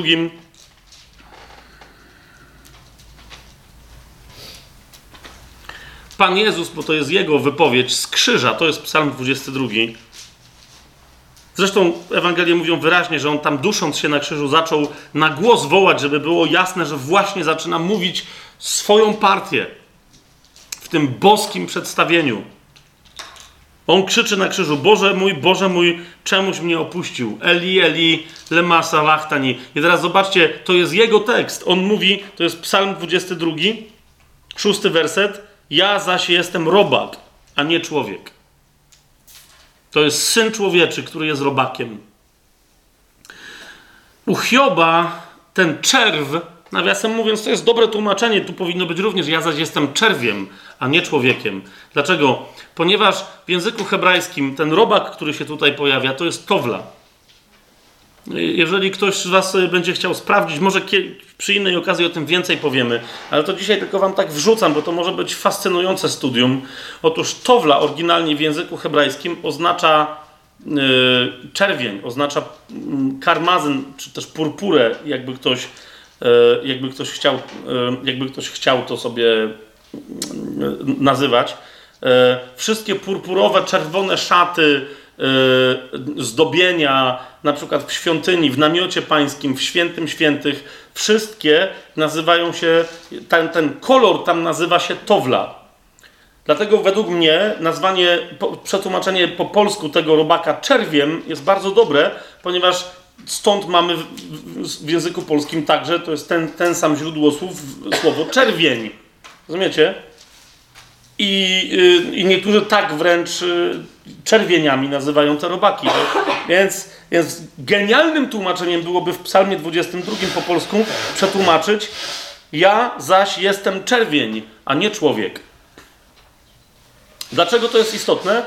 Bo widzicie, towla, dlatego się to oznacza czerwień, tego jednego konkretnego rodzaju, ponieważ ta, ponieważ ta czerwień, dopóki później w przyszłości jeszcze nie powstała inna technologia produkcji tego barwnika, on się inaczej nazywał, to cała starość, zresztą do dzisiaj, e, ktoś mi ostatnio nawet pokazywał, że Polska za czasów Jagiellonów e, hodowała te same robaki. To znaczy, rozumiecie, był jeden konkretny robak żyjący na, na, na krzewach, na drzewach, który w e, okresie pewnego e, swojej płodności nabierał dokładnie takiego koloru. Jak się go, e, jak się go zebrało, ususzyło, nie zabijając odpowiednio, to była cała technika, i potem zmieszało go z octem czy z czymś, powstawała czerwienna, powstawał barwnik czerwony. Okay? I dlatego w języku hebrajskim ten robak i ten kolor się nazywają tak samo, towla. Tak samo się nazywają. On potem, y, y, i Jezus mówi, ja jestem czerwień, ja jestem czerw, a nie człowiek. W, w Izajaszu pojawia się, e, pojawia się, pamiętacie ten fragment, chociażby wasze grzechy były jak szkarłat, czerwone jak szkarłat, były czerwone jak towla, nad śnieg wybieleją. Wiecie, e, nie miałem tego mówić, ale się tym podzielę, bo myśmy kiedyś mieli nie, to, to rozważanie na ten temat. E, I rzeczywiście dzisiaj sobie nawet e, tam sprawdzałem, nie, nie, nie badałem dokładnie tego tematu. Może ktoś tutaj się mm, pokwapi. Sprawdzałem sobie te towle jeszcze dzisiaj w starej encyklopedii Brytanice, jeszcze w paru miejscach, chociaż z myślą, że kiedy indziej o tym powiem. otóż widzicie, towla, ten robak, wtedy w tych, w, w, ten śród, śródziemnomorska jego wersja, to jest bardzo interesujące. E, nie ta z Hiszpanii, z Francji, czy nawet z Polski, ale ta śródziemnomorska z Izraela, dojrzewała do rozpłodu w okolicy kwietnia, na początku miesiąca Nisan. I kiedy ten robaczek miał się rozmnożyć, a rozumiecie, to, to rozmnożenie tworzyło absolutnie nieporównywalną z tym jednym robakiem, nieporównywalne nowe pokolenie. Jeden taki robak y, mógł mieć potomstwa od, od dwóch do, do trzech, czterech nawet tysięcy. Więc rozumiecie, jeden taki robak tworzy na raz dwa tysiące. Okay? Otóż co robi ten, ten robak, żeby się rozmnożyć? Przypina się do drzewa całym sobą, tak że się go nie da oderwać żadne zwierzę, nic nie. Trzeba go zmiażdżyć, żeby to tam. Oczywiście, że ludzie wiadomo, że są sprytni, tak? Ale rozumiecie? Towla przypina się do drzewa i staje się czerwona jak krew. I w momencie, w momencie, kiedy ten kolor, ten barwnik nabiera najintensywniejszej barwy, i dlatego ci, którzy potem tworzyli ten barwnik, zdzierali te robaki, suszyli je na słońcu, one musiały, chodziło o to, żeby one zdechły, zanim wydadzą potomstwo. Tak? Bo jeżeli wydały potomstwo, to traciły wtedy ten, ten, ten barwnik, a potomstwo było, na, rozumiecie, bo tam było parę tysięcy tych jajeczek, tak?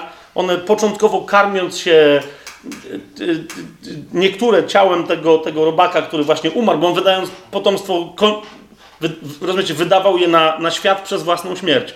Tak? One się potem rozchodzą po całym drzewie i się karmią tym drzewem. Zauważcie, nawet nie muszę mówić o krzyżu, nic nie muszę mówić o Jezusie, łapiecie co się dzieje. Tak? Łapiecie co się dzieje. I teraz Hiob się zapytał, czy syn człowieczy, taki jak, jak robak, jak czerw, a, a Pan Jezus na krzyżu mówi tak, ja, jest, ja jestem czerwiem, a, a nie człowiekiem już w tym momencie.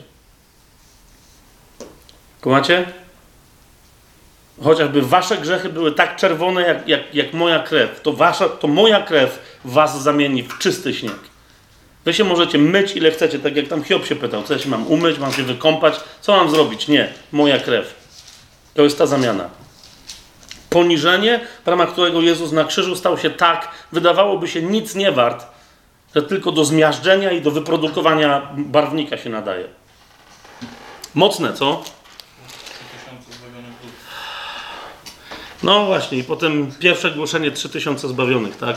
Pierwszego dnia, drugi rozdział dziejów apostolskich. Ale jeszcze raz, ale jeszcze raz wracamy do tego, bo ja się to rozpędziłem, a ja nie lubię opowieści o tym, że, że ale no trzeba to sobie, tak? Zobaczcie, świadomość tego, że, że, że zbawienie z wysiłku człowieka że zbawienie z wysiłku y, człowieka. Nawiasem mówiąc, tak, nawiasem mówiąc, nie wiem, czy zwróciliście uwagę, wielokrotnie o tym mówiliśmy, ale już o tym gadamy. W Psalmie 22 jest wyraźnie powiedziane, że ten czerw na drzewie, który nie jest człowiekiem, ale czerwiem właśnie, towlą, że on wyda potomstwo.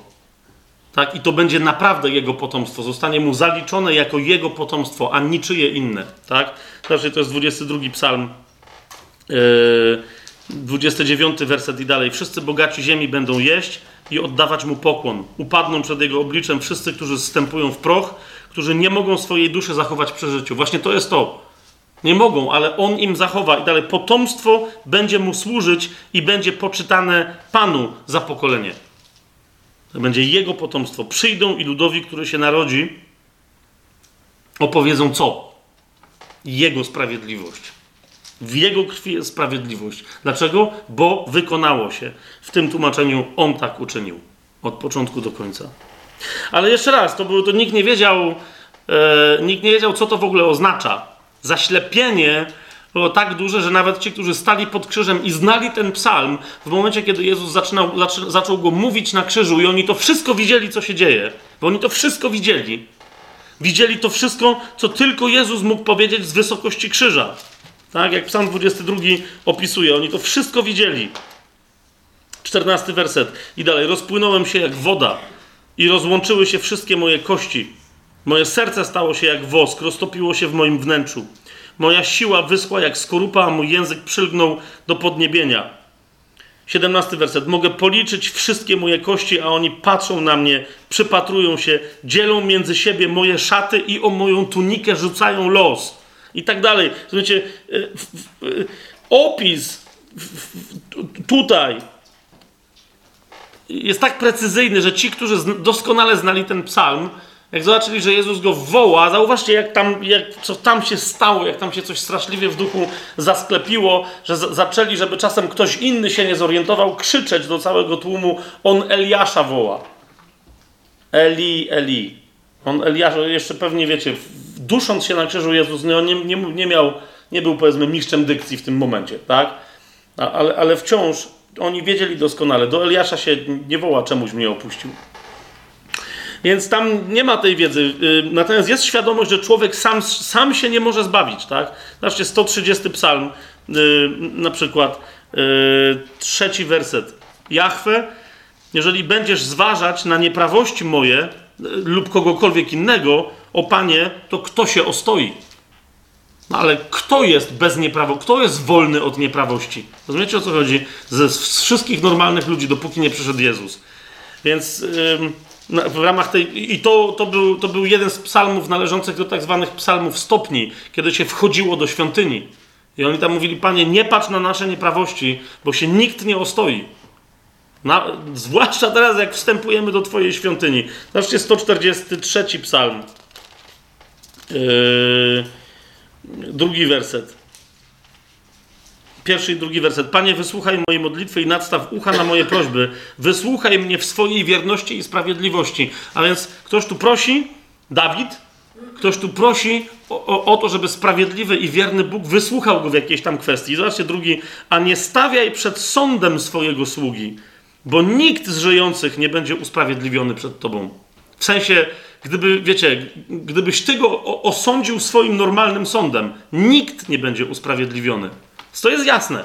To jest jasne. U Dawida, o którym jeszcze coś dzisiaj więcej powiemy, ale to jest jasne u niego. Nikt nie będzie usprawiedliwiony. Jeżeli ty go normalnie osądzisz i powiesz mu, to zrobiłeś dobrze, ale zobacz tam na całą resztę nędzy. Nie ma takiej możliwości, żeby ktoś wyszedł usprawiedliwiony.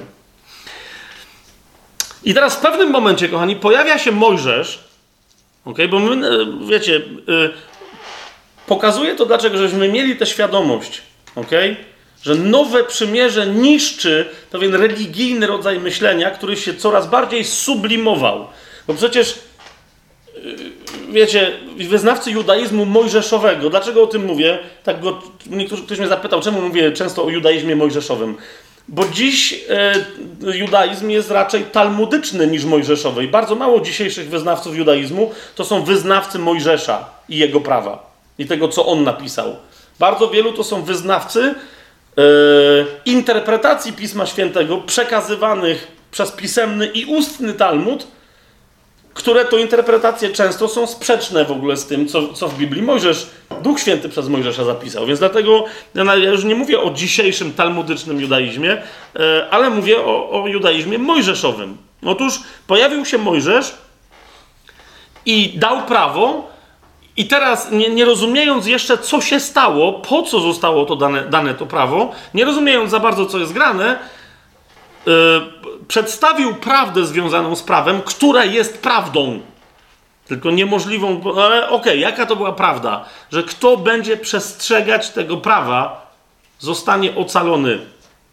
Oto jest rozwiązanie. Kto będzie przestrzegać tego prawa, zostanie ocalony. Tam ma początek, w, w, tym, w prawie mojżeszowym ma początek.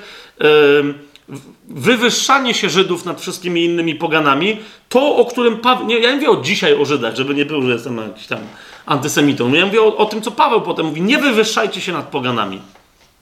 Dlaczego? Bo, bo Żydzi w pewnym momencie pomyśleli, wow, ale to jest prawo dla nas. Jaki Bóg jest dobry. Bóg postanowił nas zbawić, a wszystkich pogan zniszczyć. Hurra, jesteśmy, no to, to zaczęło być rozumieniem, że jesteśmy narodem wybranym. Okej? Okay? Dlaczego? Bo my dostaliśmy prawo, jak go będziemy przestrzegać, będziemy żyć. Otwórzmy sobie e, trzecią Mojżeszową, czyli Księgę Kapłańską, 18 rozdział, piąty werset. 18 rozdział, piąty werset. Przestrzegajcie więc moich ustaw i moich praw, bo jeśli człowiek je wypełnia, będzie przez nie żył. Ja jestem Jahwe. Trzecia Mojżeszowa, Księga Kapłańska, 18 rozdział, 5 werset. Przestrzegajcie więc moich ustaw i moich praw, bo jeśli człowiek je wypełnia, będzie przez nie żył. Ja jestem Pan. Rozumiecie o co chodzi, tak? Więc oni powiedzieli, wow, teraz oczywiście my świetnie wiemy, trochę wyskoczę przed szereg, my świetnie wiemy, ale jakby ktoś się zapomniał to e, i nagle stwierdził, prawo mojżeszowe, to, to przypominam, że potem Paweł nie tylko on wyjaśnia, że prawo zostało dane, żeby grzesznikom pokazać, jak ciężki jest ich grzech, ponieważ było niemożliwe dla nich, żeby przestrzegać tego prawa, żeby je wypełnić, tak? Ale to, o to właśnie chodziło, tak? Paweł mówi, że właśnie po to to prawo zostało dane, żeby pokazać, jak, na jak wielki ludzie zasługują gniew. Ale, okay, no to była podstawa. Zobaczcie jeszcze 30 werset, bo to, to, jest, to jest druga, czyli dałem wam prawo, przestrzegajcie go, a będziecie żyć. I 30 werset, on jest bardzo istotny dalej dla zrozumienia tego, co się dzieje. Mówi, przestrzegajcie więc moich ustaw, aby nie czynić żadnego z obrzydliwych zwyczajów, które były czynione przed wami, abyście nie skalali się nimi. Ja jestem Jahwe, wasz Bóg. Widzicie to?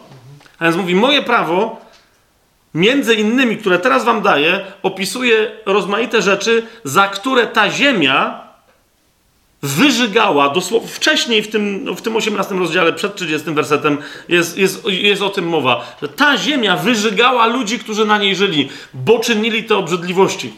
W innych miejscach Paweł mówi do, yy, Paweł, Bóg mówi do Izraelitów, mówi, myślicie, że, że tacy fajni jesteście i dlatego wam tę ziemię dałem? Nie, dałem wam tę ziemię przede wszystkim ze względu na pogłębiającą się i postępującą nieprawość ludów, które były przed wami. Dlatego ich usunąłem. Teraz wy macie szansę.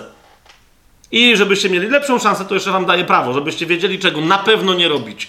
Ale jeżeli, zauważcie, mówi, ale no, nie, chodzi mi o to, żeby się wam udała w miarę większość. Tak, tak powiedział Bóg? Nie. Powiedział wyraźnie, abyście nie czynili żadnego z owych obrzydliwych. Jedną rzecz tylko zrobicie i złamiecie zasadę. Macie przestrzegać całego mojego prawa. Otwórzmy sobie, yy, yy, skoro o tym mówimy, Księgę Powtórzonego Prawa, czyli piątą yy, Mojżeszową. Bo takich fragmentów jest wiele, tak? Ale yy, tak, żebyście zobaczyli, że naprawdę Żydzi przyjęli to yy, ze swojej strony i tak też to uznali, tak? To jest szósty rozdział piątej Mojżeszowej lub też Powtórzonego Prawa lub też Deuteronomium, jak ktoś tam ma tego typu zapisy. Szósty rozdział, 24 i 25 werset. Jahwe nakazał nam wypełniać wszystkie te nakazy i bać się Jahwe. Jeszcze raz, Jahwe nakazał, nakazał nam co wypełniać? Wszystkie. Jahwe nakazał nam wypełniać wszystkie te nakazy i bać się Jahwe, naszego Boga. Po co? Żeby nam się dobrze powodziło po wszystkie dni, aby nas zachować przy życiu, tak jak dziś. I 25 werset, zwróćcie uwagę, i będzie to nasza sprawiedliwość. Widzicie to? To jest jasne ogłoszenie. Jak się nam uda przestrzegać wszystkich praw, przepisów tego prawa, to będzie nasza sprawiedliwość. I będzie to nasza sprawiedliwość, gdy będziemy przestrzegać wszystkich tych przykazań i wypełniać je przed Jahwe, naszym Bogiem, tak jak nam nakazał. To jest jeszcze dodatkowo bardzo istotne. Dlatego rozumiecie, czemu Żydzi yy, wciąż mają najlepszych prawników na świecie, tak? Bo oni to świetnie rozumieją. Nie tylko mamy przestrzegać tych praw, ale mamy ich przestrzegać nie według swojej interpretacji, ale według interpretacji Boga. Tak jak On je nam nakazał, a nie jak my później se zreinterpretujemy. To jest wyraźnie tutaj napisane. To będzie nasza sprawiedliwość. No więc oni powiedzieli, my mamy rozwiązanie. Wszyscy ludzie na świecie są niesprawiedliwi i żyją w niesprawiedliwości, nieprawości i bezprawiu, a my mamy rozwiązanie. To będzie nasza sprawiedliwość, kiedy wypełnimy całe to prawo, wszystkie jego przepisy. Eee, otwórzmy sobie list do Galacjan.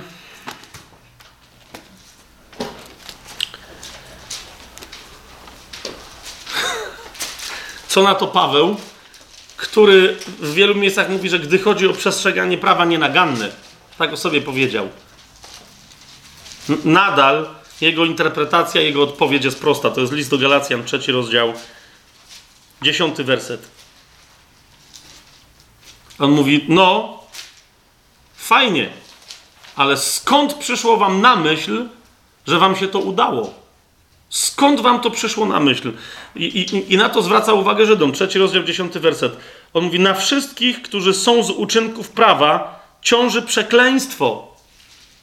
Bo jest napisane: Przeklęty każdy, zwróćcie uwagę na to, kto nie wytrwa w wypełnianiu wszystkiego, co jest napisane w Księdze Prawa. Mówi, to, że wyście sobie przyjęli prawo, to jest fajne, ale sprawiedliwością waszą miało być wypełnianie wszystkiego. I mówi, ja jestem Żydem i wiem, wy jesteście Żydami, też wiecie. Nie da się. Na, z różnych powodów na różne sposoby nie da się i nigdy nam się to nie udało. Żadnemu pokoleniu i żadnemu człowiekowi w żadnym z naszych po pokoleń. Gdyby chociaż jeden taki był, stałby się bohaterem wszechczasów. No, znaczy później Paweł mówi, no jeden właśnie był i stał się bohaterem wszechczasów, to jest Jezus z Nazaretu, który właśnie dlatego jest Mesjaszem, Syn Boży. Ale mówi, wy, jeżeli Jego nie przyjmiecie, to nie ma żadnego innego takiego. Jakub w drugim, list Jakuba, drugi rozdział. E, list Jakuba, drugi rozdział, 10-11 werset, dokładnie o tym mówi.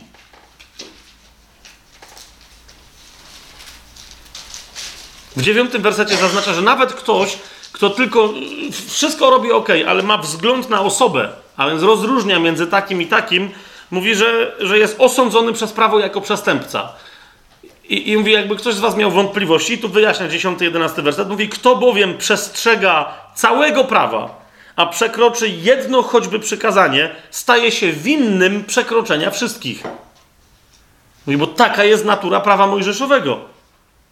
Bo ten, który powiedział, nie będziesz cudzołożył, powiedział też, nie będziesz zabijał. Jeżeli więc nie cudzołożysz, ale zabijasz, jesteś przestępcą całego prawa. Dlaczego? Bo podstawą prawa, źródłem prawa jest prawodawca. I nie, I nie chodzi o to, jaki ty masz stosunek do prawa, czy to jest jasne, ale przez stosunek do prawa pokazujesz, jaki masz stosunek do prawodawcy. Jasne to jest? Ja mówię, nieważne co mówi prawo, no ale nie przekroczyłem wszystkich przykazań, ale u, uraziłeś i zraniłeś tego, który je wypowiedział. O to chodzi. Więc jeżeli przekroczysz jedno przykazanie, występujesz przeciwko całemu prawu, ponieważ to świadczy o Twoim stosunku do Boga, który jest prawodawcą. Czy to jest jasne, o czym mówimy? Okej. Okay. List do Rzymian w związku z tym powiada, że prawo jest bezużyteczne. W sensie funkcji usprawiedliwiającej. Prawo nie może nikogo usprawiedliwić. Czy to będzie prawo Żydów, czy to będzie prawo, które sobie poganie próbują wymyślać na bazie prawa naturalnego, które jest w nich złożone. Zobaczcie, drugi rozdział listu do Rzymian o tym bardzo wyraźnie mówi, wersety od 13 do 15. Paweł mówi, od 12 nawet, tak? Paweł mówi, ci, którzy bez prawa zgrzeszyli, bez prawa też zginą. A ci, którzy w prawie zgrzeszyli, przez prawo będą sądzeni. No i w tym myśleli też zginą. Dlaczego? Trzynasty werset. Bo nie słuchacze prawa są sprawiedliwi przed Bogiem, ale ci, którzy wypełniają prawo, będą usprawiedliwieni. I on mówi, i on, to, drugi rozdział jest, wiecie, kierowany do Żydów, tak? I on mówi, co z tego, że wy, słucha, wy, że wy wiecie, jakie jest prawo? Ale to sędziego nie interesuje. Go interesuje, czy wy jesteście zgodni z tym, sprawem, z tym prawem, bo jak nie, to jesteście słuchaczami sprawa, prawa, którzy są niesprawiedliwi. Tyle. Więc jeszcze raz, 13 werset. Nie słuchacze prawa są sprawiedliwi przed Bogiem, ale ci, którzy wypełniają prawo, będą usprawiedliwieni. I potem mówi, że nawet poganie mają dokładnie ten sam problem. Wy myślicie, że jesteście lepsi od nich. Gdy bowiem poganie, którzy nie mają prawa, z natury czynią to, co jest w prawie, oni nie mając prawa, sami dla siebie są prawem. Oni to ukazują działanie prawa wpisanego w ich serca, to, co my nazywamy prawem naturalnym, za poświadczeniem ich sumienia i myśli wzajemnie się oskarżających lub też usprawiedliwiających. I, i potem mówi, oni też, jak staną przed sądem Bożym, powiedzą, ale my nie znaliśmy prawa mojżeszowego. Bo mówi, ale mieliście prawo wpisane w wasze serca. Każdy człowiek ma sumienie. I to sumienie powoduje wyrzuty sumienia w momencie, kiedy postępujesz przeciwko prawu naturalnemu. Więc nie, nie. To, to, to że nie, nie znajom, twoja rzekoma nieznajomość prawa nie, nie zwalniała cię z przestrzegania go, a teraz cię nie zwolni z konsekwencji. Żydzi na to jeszcze czasem odpowiadali i mówili: No dobra, nam się zdarzyło czasem upaść, ale w ramach naszego prawa mieliśmy prawo w prawie, które, które, które przykrywało ten, te nasze braki i powinno skutecznie przykryć. Twórzmy sobie list do Hebrajczyków, bo w liście do Hebrajczyków Paweł do tego się odwołuje, no bo normalnie poganie by nie wpadli na taki argument, tak? Ale list do Hebrajczyków, jak sam, sama nazwa wskazuje, jest do Hebrajczyków, a więc znających to prawo. I Paweł wiedział, że ci mogą z takim, z takim argumentem wyskoczyć. Dlatego w dziesiątym rozdziale, yy, w wersetach 1 do 4, Paweł mówi yy, tak do swoich współziomków Żydów. Prawo bowiem, zawierając cień przyszłych dóbr, a nie sam obraz rzeczy, nie może nigdy przez te same ofiary, które co roku są nieustannie składane, uczynić doskonałymi tych, którzy tam przychodzą. Prawo nie może. I teraz uszczegóławia. W przeciwnym razie przestano by je składać. On mówi, gdyby ktoś raz przyszedł, zgrzeszył, ale ofiara złożona Bogu na ołtarzu, spalony cielec na przykład, miałaby go usprawiedliwić, to by więcej już nie przyszedł. Gdyby to go miało przemienić. Ale mówi, nie, problem polega na tym, że niesprawiedliwy człowiek łamie dalej prawo i jedyne co robi przed Bogiem, to zapewnia sobie przykrycie swojego grzechu, żeby mógł w tym życiu korzystać z błogosławieństwa, ale Paweł, Paweł mówi, ale to go nie usprawiedliwia, w sensie nie zmienia jego natury. Dalej pozostaje niesprawiedliwy. W przeciwnym razie mówi, przestano by je składać, dlatego że składający je, raz oczyszczeni, nie mieliby już żadnych grzechów na sumieniu. Rozumiecie o co chodzi? A jednak, Paweł mówi dalej, trzeci i czwarty werset, a jednak przez te ofiary każdego roku odbywa się przypominanie grzechów. To jest genialna interpretacja Pawła. On mówi, to rozumiecie, prawo zostało nam dane i on o tym w liście do Galacjan, kiedy indziej będziemy, już to rozważaliśmy wielokrotnie, jeszcze będziemy rozważać. On mówi, prawo zostało nam dane jako wychowawca. żeby pokazać, jak jesteśmy grzeszni, na czym polega y, nasza niewdzięczność i bezbożność i nasze bezprawie wewnętrzne. Ale nie miało mocy nas usprawiedliwić. A te wasze ofiary, o których pomyśleliście sobie, o, to przykrywa nasze grzechy. Nie, to tylko wam przypomina o waszych grzechach. Dlatego jest w kółko powtarzane. Przez te ofiary każdego roku odbywa się przypominanie grzechów. Jeszcze czwarty werset, zauważcie. Niemożliwe jest bowiem, aby krew wołów i kozłów gładziła grzechy. Kropka. A skoro to jest niemożliwe, to jest niemożliwe, aby usprawiedliwiała przed Bogiem. Czy to jest jasne? Okej, okay. więc Paweł mówi: nie ma żadnej możliwości. Nie ma żadnej, absolutnie żadnej możliwości. Ok? E, list do Rzymian. E, w związku z tym, ja tylko dwa fragmenty podam, które są absolutnie jednoznaczne. List do Rzymian, e, trzeci rozdział, werset 20. Po prostu mówi raz na zawsze jednoznacznie, żeby już więcej nie było dyskusji na ten temat. List do Rzymian, trzeci rozdział, 20 werset. Dlatego z uczynków prawa nie będzie usprawiedliwione żadne ciało w jego oczach, gdyż przez prawo jest tylko poznanie grzechu. I to, jak chcesz zastosować prawo, to tylko, żeby wiedzieć, w czym jesteś winny, czy w czym jesteś winna. Ale to i to jest tyle, to jest, to jest wszystko, tu się prawo kończy. Przez wypełnienie następnie tego prawa, to tylko się dowiesz, na czym polega Twoja słabość, ale nie ma tam usprawiedliwienia. I 28 werset jeszcze mówi, i Paweł mówi wyraźnie, to jest początek listu do Rzymiana, widzicie, trzeci, trzeci, trzeci rozdział, on mówi, takie jest nasze stanowcze twierdzenie. To jest 28 werset. A zatem, powiada, tak więc, stanowczo twierdzimy, że człowiek zostaje usprawiedliwiony przez wiarę, bez uczynków prawa. To jest istotne także ze względu na dyskusję, pamiętacie, jaka w dziejach apostolskich w 15 rozdziale na przykład się odbyła kiedy tam przyszli i mówią, dobra, przez wiarę wszystko gra, ale jeszcze obrzezanie. Ale jeszcze obrzezanie. Nie, bez uczynków prawa, jakichkolwiek uczynków prawa, bez uczynków prawa. Jeszcze raz powtórzę i zaraz to będziemy więcej powtarzać. Bez uczynków prawa.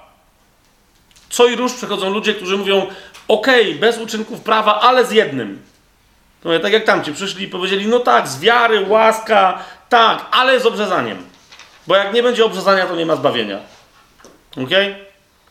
Ktoś ostatnio ze mną rozmawiał, że, że, e, że, że, że e, religia rzymskokatolicka z nurtem, bo nie wiem jak go nazwać, chyba już też religią e, luterańską, że luteranie z rzymskimi katolikami jakiś czas temu podpisali wspólną deklarację, że się przecież zgadzają, że usprawiedliwienie pochodzi od Boga i przychodzi do człowieka z łaski przez wiarę, a nie z uczynków. No i, i mówi, no i co? I podpisali. Kenneth Copeland, jakby to był jakiś w ogóle e, autorytet w czymkolwiek, powiedział, że hej, katolicy od tej pory w zasadzie są już protestantami. No nie wiem, jak dla mnie, gdyby tak było, gdyby rzeczywiście to miało jakiekolwiek realne skutki dalej, to, to religia rzymskokatolicka zrezygnowałaby z tak zwanego sakramentu pokuty i pojednania, czyli ze spowiedzi. Dlaczego? Ponieważ nadal to jest podstawowa doktryna w ramach tejże religii, że człowiek się zbawia w momencie, kiedy wyznaje swoje grzechy. To go zbawia. Co z tego, że jest ochrzczony? Jak zgrzeszył śmiertelnie, to w ramach tamtej teologii co się dzieje? Jest pozbawiony łaski uświęcającej.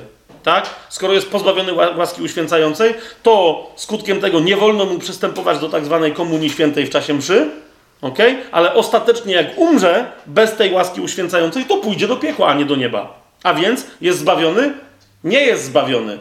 Jeżeli musi coś zrobić, a więc wypełnić pięć warunków spowiedzi, jeżeli musi coś zrobić, a więc pójść do tej spowiedzi, odprawić ją i tak to znaczy, że się zbawia przy pomocy swoich uczynków.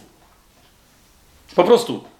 Więc mnie to nie interesuje, co rzymscy katolicy podpisali z luteranami i czemu luteranie tak bardzo, ci, którzy tam to podpisywali, bo ja nie mówię teraz o wszystkich, ale czemu tamci tak bardzo chcieli się pogodzić z religią rzymskokatolicką. Nie wiem czemu, ponieważ w praktyce tam się nic nie stało. Religia rzymskokatolicka nadal jest tak samo jak wszystkie inne religie. Jest religią uczynkową. Jest religią, która mówi człowiekowi, że kiedy tylko będzie robić rzeczy, które ta religia mu wskazuje, że ma robić, to się zbawi. Wszystkie religie tak robią. Więc raczej bym się nie ekscytował, że, że, że religia rzymskokatolicka się zmieniła i zbliżyła do Biblii, Raczej bym się zasmucił, że być może pewna część luteranów, tych zwłaszcza, którzy brali udział w tamtych obradach, stała się mniej biblijna niż była. Nie wiem, czy rozumiecie, o co mi chodzi. Ale to jeszcze raz, yy, chyba, że będą jakieś wyraźne naciski, to wtedy się zajmiemy tematem usprawiedliwienia z łaski przez wiarę oraz też tą umową, którą tam wtedy zawarli, co oni to tam stwierdzili w ramach, w ramach tej umowy, e, ci rzymscy katolicy z tamtymi luteranami, e, ale jak mówię, w praktyce, bo chodzi o praktykę e, wiary i tego, w co ludzie wierzą, w, w praktyce e, rzymscy katolicy nadal zbawiają się przez swoje uczynki, a nie przez wiarę. Hmm? Swoją drogą zwróćcie uwagę, zwróćcie uwagę na tych wszystkich ludzi, którzy powiadają, dobra, raz podjęty akt, nieważne jaki, wiary, powodował twoje zbawienie, ale uważaj, bo możesz utracić to zbawienie. I teraz niektórzy ewangelicznie wierzący podają sposoby, jak kiedy ktoś upadł i mógłby wypaść ze zbawienia, jak mógłby je odzyskać. Otóż, kochani, no jeżeli z czymś takim się spotykamy, to, to jest jeszcze raz. Nie, usprawiedliwienie przychodzi, zaraz o tym więcej powiemy tylko i wyłącznie od Boga, jako Jego akt łaski, tylko i wyłącznie przez wiarę. Nie z uczynków, żadnych uczynków. Nawet z uczynków prawa mojżeszowego, które są doskonalsze niż jakiekolwiek inne powymyślane sobie przez ludzi. Nie, nie, może przyjść. Więc jeżeli ktoś mówi, że jest ewangelicznie wierzącym chrześcijaninem, ale uważa, że można stracić zbawienia, ale jak ktoś straci zbawienie, to je potem se może odzyskać jakimś własnym wysiłkiem, jakąś formą pokuty, czegoś i tak dalej. To jest dokładnie to samo, może w innej formie, może bardziej nie, ale po prostu to jest dokładnie to samo, co ma, co ma religia rzymskokatolicka. To jest wtedy utrzymywanie swojego zbawienia przy pomocy swoich uczynków. To nie ma niczego wspólnego z wiarą, tak jak zaraz zobaczymy, że jest opisane przez Pawła. W, w miarę to jest jasne, co, co powiedziałem. List do Galacjan sobie jeszcze otwórzmy, gdzie Paweł jeszcze raz, no bo tam Galacjanie już będąc właśnie zbawionymi, postanowili, że teraz żeby nam się lepiej żyło, to, to, to, se, to, to sobie zaczniemy żyć trochę według jakichś tam przepisów prawa mojżeszowego. A on mówi, nie, nie, nie, nie, nie, nie. I przypomina, to jest list do Galacjan, drugi rozdział. Spójrzcie, drugi rozdział, szesnasty werset. Paweł mówi, wiemy, że człowiek nie jest usprawiedliwiony z uczynków prawa, ale przez wiarę w Jezusa Chrystusa. I my uwierzyliśmy w Jezusa Chrystusa, abyśmy byli usprawiedliwieni z wiary Chrystusa, a nie z uczynków prawa. Dlatego, że z uczynków prawa nie będzie usprawiedliwione żadne ciało. To już, to już jest takie zdanie, że to rozumiecie, to już nie jest młot, to jest młot pneumatyczny. Tak? Znaczy, ile razy Paweł wydawało, żeby się że powtarza w kółko masło maślane. Nie, nie, nie. To nie jest masło maślane. To jest młot pneumatyzujący i wstrząsający wiedząc, że człowiek nie jest usprawiedliwiony z uczynków prawa, ale przez wiarę w Jezusa Chrystusa i my uwierzyliśmy w Jezusa Chrystusa, abyśmy byli usprawiedliwieni z wiary Chrystusa. Zauważcie, mówi, po to uwierzyliśmy, nie tylko, żeby coś się, ale żeby po prostu celem naszej wiary było, żeby nie być nijak inaczej usprawiedliwionym, jak tylko przez to, co przyjdzie tylko przez tą wiarę. Widzicie to? Mówi, to był, to był cel. Nie, nie może później nic innego w ramach naszej wiary się domieszywać. Nie może być żadnej domieszki czegokolwiek innego, z prawa czy z uczynków. Abyśmy byli usprawiedliwieni z wiary Chrystusa, a nie z uczynków prawa. I mówi, czemu? Ponieważ z uczynków prawa nie będzie usprawiedliwione żadne ciało. Zobaczcie jeszcze trzeci rozdział, jedenasty werset. I mówi do Galacjan, no już komu jak komu, ale wam nie muszę tłumaczyć, że to jest oczywiste. Jedenasty werset. A że przez prawo nikt nie jest usprawiedliwiony przed Bogiem, to jest oczywiste. I tyle. Nie, nie, niechże to będzie wreszcie we wszystkich naszych rozmowach oczywiste. Żadnych uczynków. Żadnych uczynków. Czy to przez pra prawa jakiegoś religijnego wymyślonego przez ludzi, czy nawet z tego prawa, które Bóg dał Mojżeszowi. Sam Pan mówi przez swoje słowo: Nie po to wam dałem to prawo, żebyście przez nie mogli być usprawiedliwieni. Celem, celem nadania tego, cel nadania prawa był zupełnie, yy, był zupełnie inny. I nawiasem mówiąc, w tym samym trzecim rozdziale listu do Galacjan, yy, bo ktoś powie, no to w takim razie Bóg tam pooszukiwał. Nie, Bóg ich nie oszukał. Bo oni źle zinterpretowali, powiedziałbym, że niektórzy bardzo złośliwie zinterpretowali to, jaki jest cel prawa. W liście do Galacjan w trzecim rozdziale, zobaczcie, dziewiętnasty werset, Paweł mówi, no a ja wiem, co tam się zaraz u was zacznie dziać, jakie będziecie zadawać pytania, więc sobie od razu odpowiedzmy. Po co więc prawo? Zostało dane z powodu przestępstw aż do przyjścia potomka, któremu złożono obietnice ustanowione przez aniołów ręką pośrednika. Zostało dane z powodu przestępstw. I dalej. Czy więc prawo jest przeciwne, 21 werset, czy więc prawo jest przeciwne obietnicom Boga? Nie daj Boże!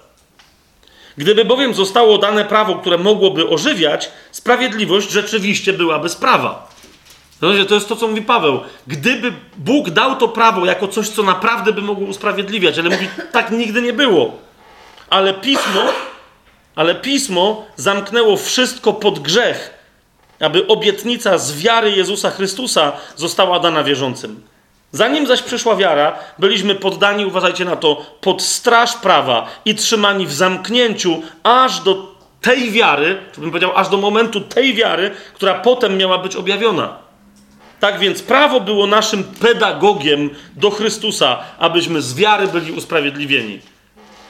Lecz gdy przyszła wiara, już nie jesteśmy pod pedagogiem. Wszyscy bowiem jesteście synami Bożymi przez wiarę w Chrystusa Jezusa. Sprawa mówi, gdyby ktoś dobrze czytał prawo i wszystko to, co z nim związane, to by zauważył, że ono do czego innego prowadzi. Na pewno nie do usprawiedliwienia. Jasność? Okej. Okay. Teraz, teraz Zatem, czym jest właściwe usprawiedliwienie? To jest niezwykle istotne. Na, naprawdę cały czas o tym musimy pamiętać. Łaska, kiedy działa, ona nie wynika z jakiego, jakiegokolwiek uczynku człowieka. To jest pierwsza ważna rzecz. Co to znaczy, że usprawiedliwienie jest z łaski przez wiarę? Bo niektórzy mówią, no ale ten i ten uczynek to jest, to jest wyraz wiary. To może być wyraz wiary, ale wiara nie jest, ten jej podstawowy odruch nie jest związana z żadnym zewnętrznym, fizycznym, cielesnym uczynkiem. Okay? Jest wewnętrznym odruchem serca i zaraz sobie o tym precyzyjniej powiemy. Okay? A więc usprawiedliwienie pochodzi z łaski Bożej. Nie dlatego, że ktoś jakkolwiek sobie zasłużył na tą łaskę, zrobił cokolwiek, co mogło ją spowodować. Nie. Jedyne, co my możemy zrobić, to uwierzyć w tę prawdę. Tego wszystkiego za chwilę jeszcze podamy inne warunki, co się wiąże z usprawiedliwieniem, i samo to nas usprawiedliwia. Hmm? A więc sprawiedliwość jest z Boga, z Jego łaski. To jest Jego suwerenna decyzja, autonomicznie przekazywany nam dar, prezent. Nie, nie za, zarobek, na który my byśmy sobie zasłużyli. Jasność?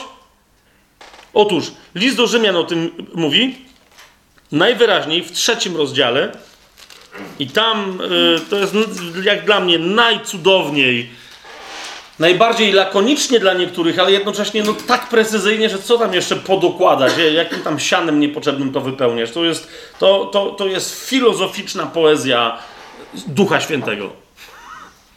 To jest trzeci rozdział y, listu do Rzymian, 21 werset do 26. Lecz teraz, i, do, i dosłownie każde słowo tutaj, kochani, jest istotne. Lecz teraz, teraz, o teraz jeszcze kiedy indziej będziemy mówić więcej, co ono w Nowym Przymierzu oznacza. Lecz teraz bez prawa została objawiona sprawiedliwość Boga. Zauważcie. Sprawiedliwość Boga jest objawiona bez prawa, bez związku jakiegokolwiek z prawem. Lecz teraz bez prawa została objawiona sprawiedliwość Boga, poświadczona przez prawo i proroków. To jest kolejne wskazanie, że prawo nie, to nie jest nic złego, ale ono ma inną funkcję niż się najpobożniejszym, e, w cudzym słowie, faryzeuszom wydawało. Ok? Jaka to sprawiedliwość została objawiona bez prawa? 22 werset. Jest to sprawiedliwość Boga przez wiarę Jezusa Chrystusa dla wszystkich i na wszystkich wierzących. Nie będziemy teraz tego rozważać, ale zwracam Wam uwagę, że jeżeli Paweł mówi dla, na wszystkich, dla wszystkich i na wszystkich, to ma określoną myśl tutaj i celowo to rozbija. To, to nie, nie jest poetą, o fajnie będzie brzmiało. Nie, nie. To Duch Święty mówi, to jest konkretne znaczenie, ale nie będziemy teraz tego mm, rozbijać. Więc jest to sprawiedliwość Boga przez wiarę Jezusa Chrystusa dla wszystkich i na wszystkich wierzących. Nie ma bowiem różnicy w sensie pomiędzy Żydami a jakimikolwiek innymi ludźmi. To rozumiemy z pierwszego, drugiego i trzeciego rozdziału, wcześniejszych części, tak? Nie ma bowiem różnicy. Wszyscy bowiem zgrzeszyli i są pozbawieni chwały Boga. Wszyscy. Nie ma żadnej, jeszcze raz, jeżeli ktoś z Was by tam potem myślał, że no, ale Maria, no nie, to jest, to jest wymysł, że, że ona przyszła i żyła w swoim życiu bez grzechu. Że się poczęła bez, bez grzechu, to i możliwe, bo się jak, żadne dziecko nie rodzi z grzechem pierworodnym. To z tym się zgadzam, tak? Ale czy żyła bezgrzesznie, to by nie, w takim razie nie mówiła uwielbia dusza moja Pana i raduje się duch mój w kim? Bogu, Zbawicielu moim. Funkcja zbawiania u Boga jest zawsze w pierwszej kolejności funkcją usprawiedliwiającą grzesznika i wyciągającą go i zachowującą od grzechu i, i skutków grzechu. Amen? I to, to pierwsza osoba, żeby nie rzec, że w zasadzie w pewnym sensie jedyna, która w ramach osobistej modlitwy na jednym wydechu wyznaje swojego Pana i swojego Zbawiciela, to jest Maria. Więc, że tak powiem, Maria, e, jak ktoś bardzo koniecznie w ramach swojego modelu ewangelizacji promuje tak zwaną modlitwę grzesznika, to Maria jest wzorem modlitwy grzesznika, bo ona wyznaje Pana i Zbawiciela. Ok? Ale idziemy dalej. Więc 23 werset. Wszyscy bowiem zgrzeszyli i są pozbawieni chwały Boga. Jeszcze dodam, bo jakieś takie mam wrażenie, że znaczy mnóstwo wątpiących właśnie w swoją tożsamość rzymskich katolików yy, nas słucha. Tu przecież ilu jest byłych rzymskich katolików, tak? Yy, więc jeszcze dodam jedną rzecz. A propos tej bezgrzeszności Marii. Kochani, to jest tak świeża rzecz w religii rzymskokatolickiej, że wielu ludzi przez Kościół rzymskokatolicki już uznanych w pewnym momencie za najwybitniejszych teologów, tak zwanych doktorów Kościoła, uważało, że jest herezją uważanie e, Matki Jezusa za bezgrzeszną. Tak? Na przykład Tomasz Zakwinu. No to jest ktoś taki, Tomasz Akwinata, to nawet wiecie, jak są ludzie niewierzący, to wiedzą, a Tomasz Zakwinu to był jakiś tam gość, tak? Tomasz Zakwinu wyraźnie cała jego teologia optowała przeciwko jakiemukolwiek rozumieniu, bo tam się już jakieś tam głosiki za jego czasów podnosiły, że jak ktoś miałby uważać, że ktokolwiek poza Jezusem żył i umarł bez grzechu. I rozumiecie, jedno ze zdań, na które on się powoływał, to był trzeci rozdział listu do Rzymian, 23 e, werset. Wszyscy zgrzeszyli i są pozbawieni chwały Boga. I tak samo Matka Jezusa. Tyle. A argumentacja, że no ale żeby on przyszedł bez grzechu, to ona też musiała być bez grzechu, jest o tyle bezsensowna, no że wtedy ta sama zasada się powinna tyczyć jej. No to żeby ona przyszła bez grzechu, to jej rodzice też powinni być bez grzechu, a żeby oni byli bez... No wiecie o co chodzi. I nagle się okazuje, że w sumie to nie wychodzi z tego, że w zasadzie to nikt nie był z grzechem, no to po co w ogóle o tym mówić? To, to po prostu, jak przyjrzymy się zasadzie, to na nas doprowadzi do absurdu, tak? Więc, więc no, no nie. Słowo Boże jest jasne. Wszyscy zgrzeszyli i są pozbawieni chwały Boga. Rzymian 3,23. I czytamy dalej. A zostają usprawiedliwieni, i tu mamy kluczowe, kluczowe wszystkie aspekty tego, te, tego usprawiedliwienia. A zostają usprawiedliwieni za darmo. Po pierwsze. Po drugie, z Jego łaski. Po trzecie, poprzez odkupienie, które jest w Jezusie Chrystusie. Po czwarte, ok? Co z tego, co to, no nie po czwarte, bo teraz co z tego wynika? Co, co to oznacza, że, że, że jest to odkupienie w Chrystusie? Jego to, Jezusa Chrystusa, Bóg ustanowił przebłaganiem przez wiarę w Jego krew. Więc to jest kolejna rzecz.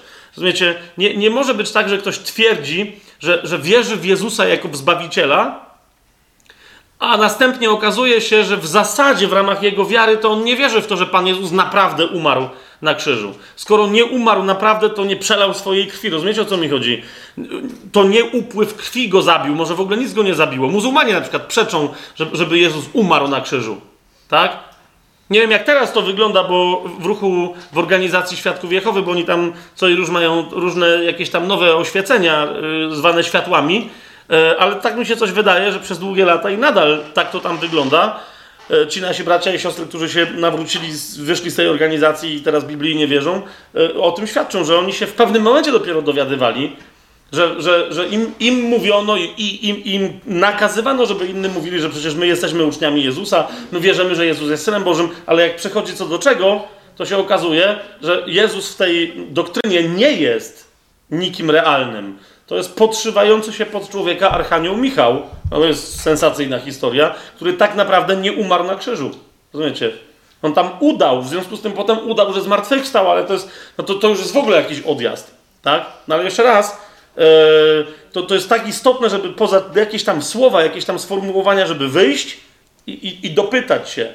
Tak? I rozumiesz, to nie tylko po to, żeby sprawdzić, czy ktoś naprawdę wierzy, ale też to powinno być elementem naszego głoszenia.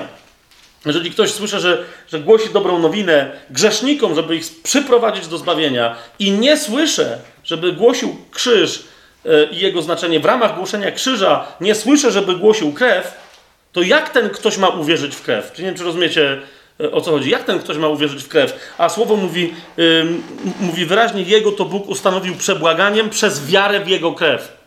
Amen? Jeszcze za chwilę bardziej rozwiniemy tę myśl. Aby okazać swoją sprawiedliwość przez odpuszczenie w swojej cierpliwości przedtem popełnionych grzechów, aby okazać swoją sprawiedliwość w obecnym czasie, to od razu zwracam Wam uwagę na jedną rzecz, tak? Bo niektórzy powiadają, ale jednak jest trochę coś takiego, że kiedy człowiek przyjmuje zbawienie, Niech ci będzie, niektórzy mówią, usprawiedliwienie. No przyjmuję usprawiedliwienie, ale to jest tylko usprawiedliwienie z grzechów, które wcześniej w swoim życiu popełnił. I, a od tej pory się już musi pilnować, no bo inaczej straci to zbawienie. To czasem z ludźmi, którzy rozmawiają ze mną na temat utraty, tak zwanej utracalności zbawienia. I powołują się, to jest jedyne miejsce, jeżeli gdzieś rzeczywiście jest jakiś sens na ten temat, że, że człowiek jest zbawiony tylko z tych grzechów, które do momentu przyjęcia zbawienia od Pana Jezusa, do momentu uwierzenia, że jest tylko z tych grzechów zbawiony, powołują się na ten fragment.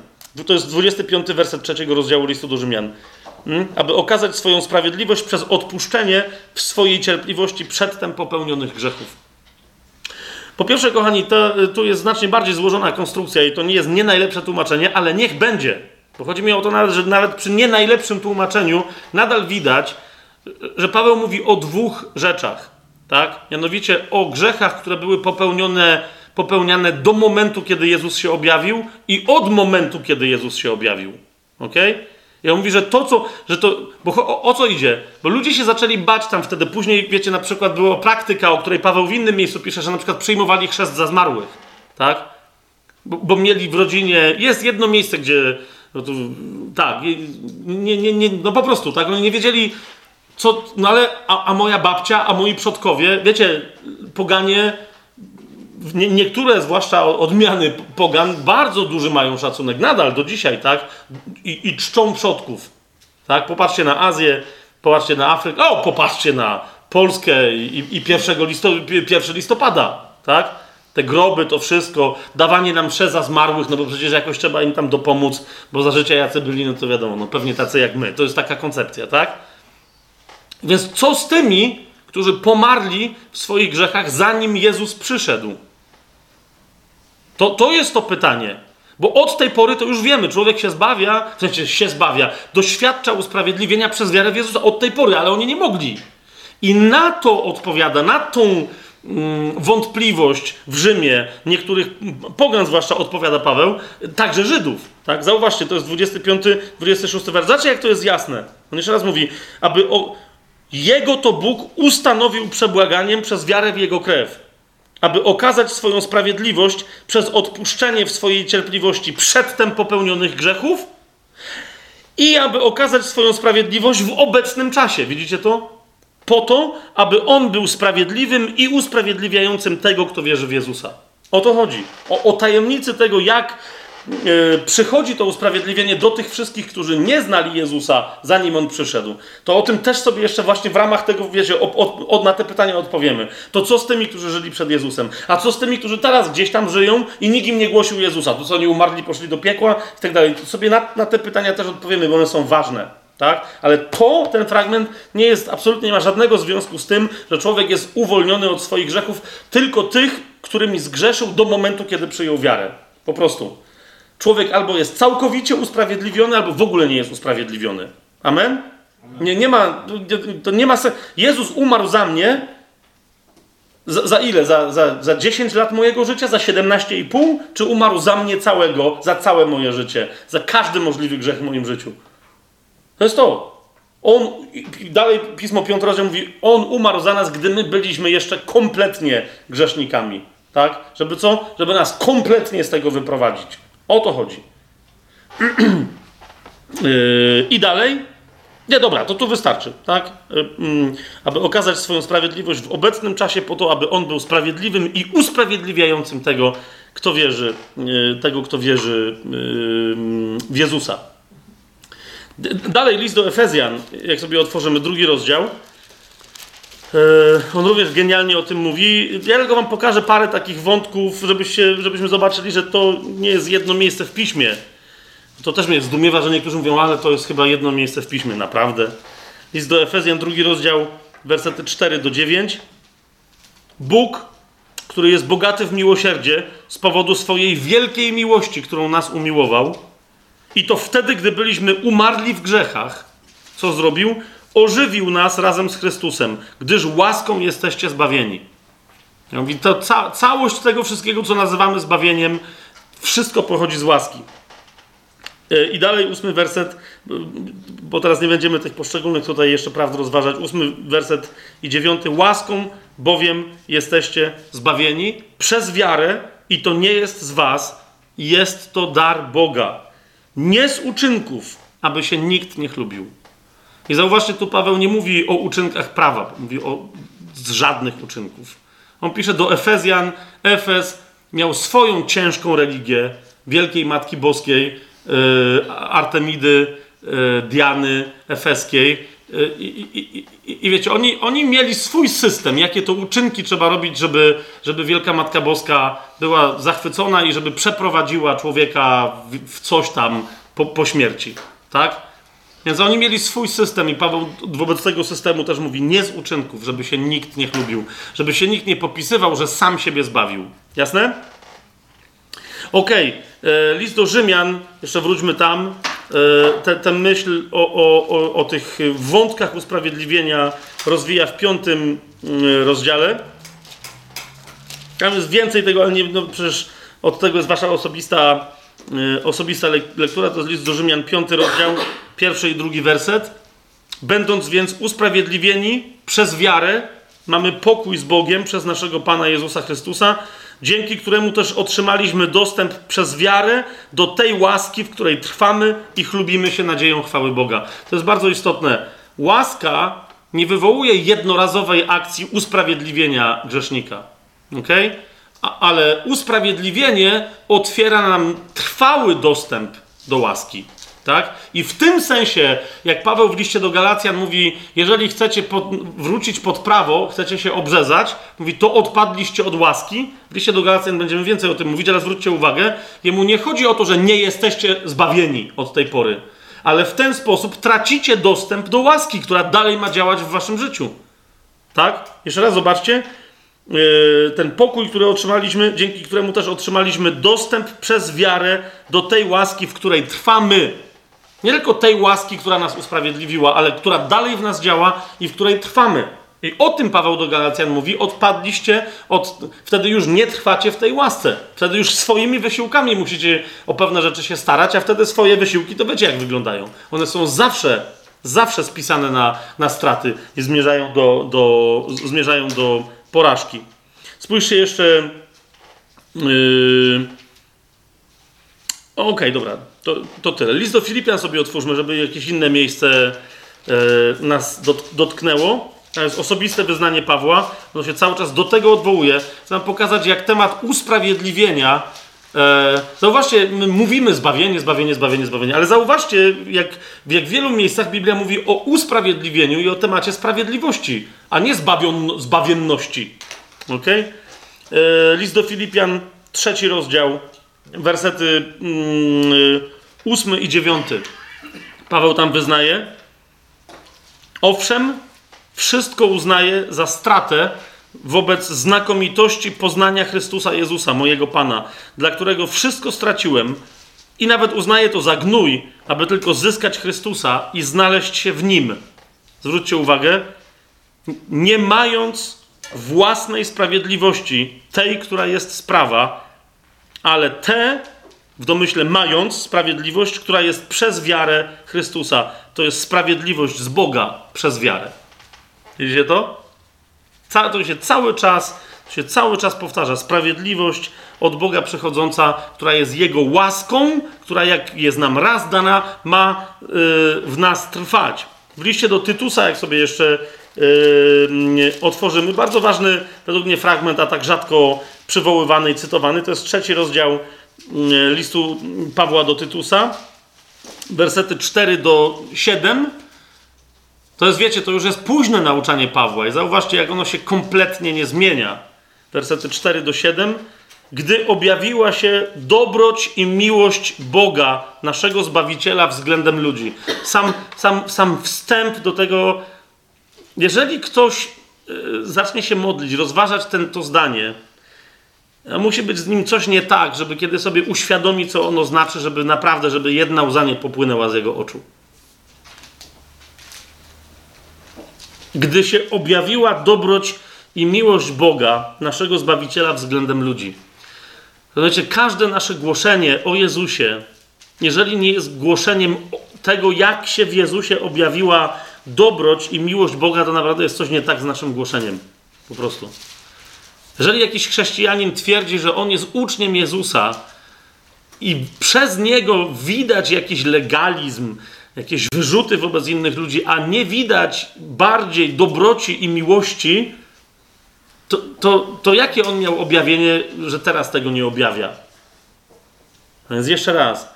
Gdy się objawiła dobroć i miłość Boga, naszego Zbawiciela, względem ludzi, zauważcie, nie z uczynków sprawiedliwości, które my spełniliśmy, ale według swojego miłosierdzia zbawił nas przez obmycie odrodzenia i odnowienie Ducha Świętego, Świętego, którego wylał na nas obficie przez Jezusa Chrystusa, naszego Zbawiciela. Abyśmy, i teraz zauważcie, jeszcze raz, to samo kluczowe sformułowanie, po dziesiątkach lat głoszenia, paru dziesiątkach, abyśmy usprawiedliwieni Jego łaską stali się dziedzicami zgodnie z nadzieją życia wiecznego.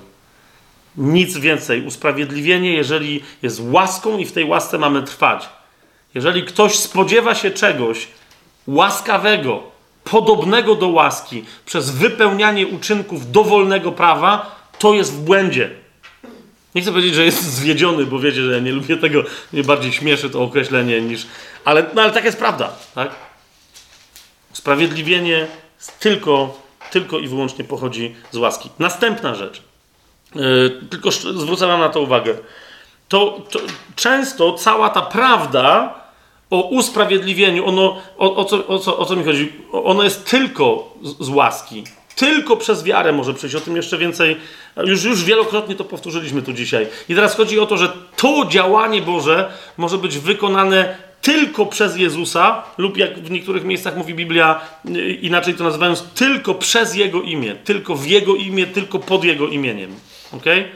Bo niektórzy mówią, ale są inne sposoby jeszcze doświadczenia usprawiedliwienia. Nie, nie ma żadnych innych. Słowo Boże w tej kwestii jest jasne. Czy to dla Żyda, czy dla poganina. Nie ma żadnych. Po prostu. I niektórzy mówią, no ale to wtedy nie ma żadnych. I naprawdę Słowo Boże mówi wyraźnie, jak to się stało, że ktoś nawet nie słysząc imienia Jezus, przez to imię następnie doświadcza usprawiedliwienia. Biblia o tym mówi. Jeżeli ktoś tego nie wie, to nie, ale to nie ma potrzeby wymyślać innych dróg usprawiedliwienia.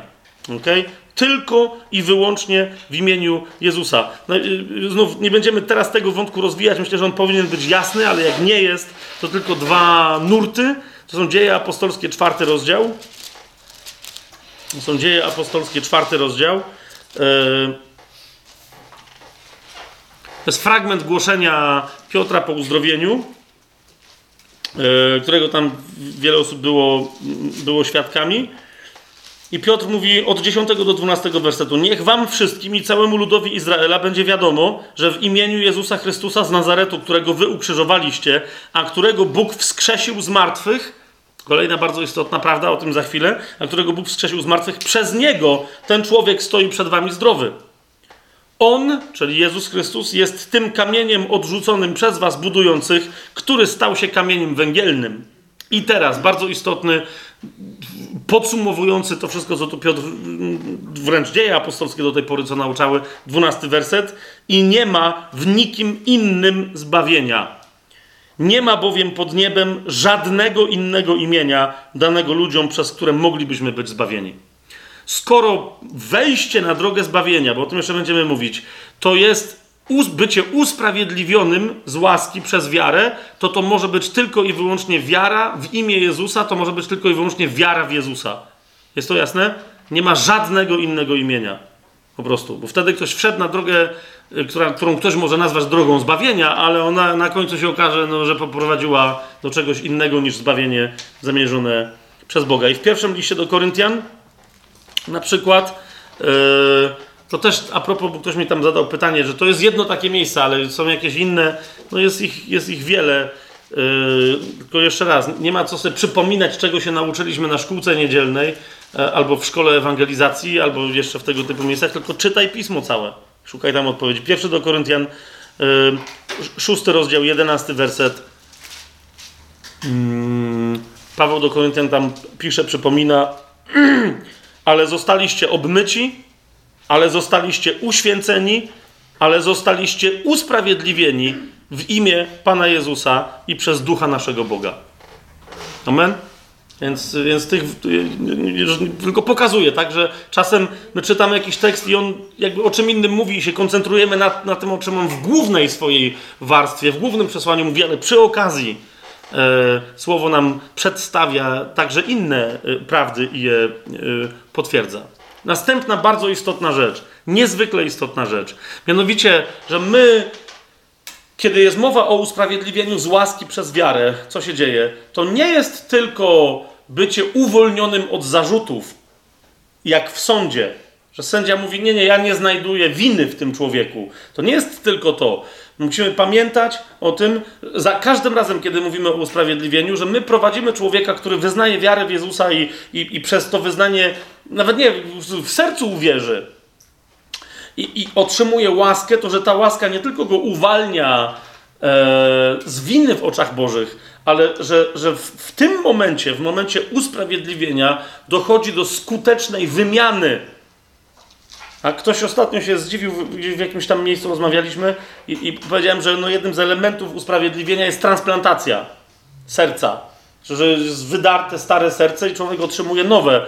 E, ten ktoś mówi, o, o nigdy tak o tym nie pomyślałem, ale, ale tak jest. Tak? Ale nie tylko to, dochodzi do skutecznej wymiany. Zobaczcie list do Rzymian, piąty rozdział.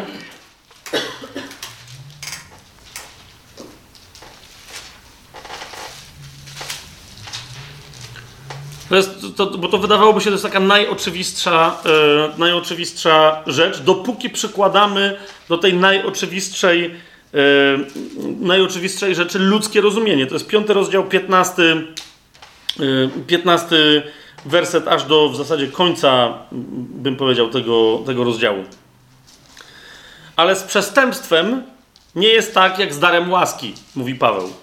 Jeśli bowiem przez przestępstwo jednego wielu umarło, zwróćcie na to uwagę, tym obficiej spłynęła na wielu łaska Boga. A więc odpowiedź Boga zawsze jest większa na tego rodzaju rzecz, która człowieka pozbawia sprawiedliwości. Jeśli bowiem przez przestępstwo jednego wielu umarło, tym obficiej spłynęła na wielu łaska Boga i dar przez łaskę jednego człowieka, Jezusa Chrystusa. A z darem nie jest tak, jak z tym, co przyszło przez jednego, który zgrzeszył. Wyrok bowiem jest z powodu jednego ku potępieniu, ale dar łaski z powodu wielu przestępstw ku, tu bym dodał, kompletnemu usprawiedliwieniu. Tak? To za chwilę to się jeszcze bardziej wyjaśni. Jeśli bowiem z powodu przestępstwa jednego śmierć zaczęła królować przez tego jednego, tym bardziej ci, którzy przyjmują obfitość łaski i dar sprawiedliwości, będą królować w życiu przez jednego Jezusa Chrystusa. Tak więc, zauważcie, co się dzieje. Ci, którzy do tej pory byli, byli przestępcami, których jak się dorwie, zamyka się w więzieniu, teraz nie tylko tu Paweł sugeruje, stają się wolnymi, niewinnymi, a więc nie, tra- nie tylko nie trafią do więzienia, ale z jakiegoś powodu mają prawo, żeby królować, otrzymują zupełnie nową godność, która normalnie nie powinna wynikać z uwolnienia tylko kogoś od zarzutów. Rozumiecie o co mi chodzi? Znaczy nie mi, tylko Pawłowi. I oni będą królować. Tak więc, jak przez przestępstwo jednego na wszystkich ludzi spadł wyrok ku potępieniu, tak też przez sprawiedliwość jednego na wszystkich ludzi spłynął dar ku usprawiedliwieniu dającemu życie.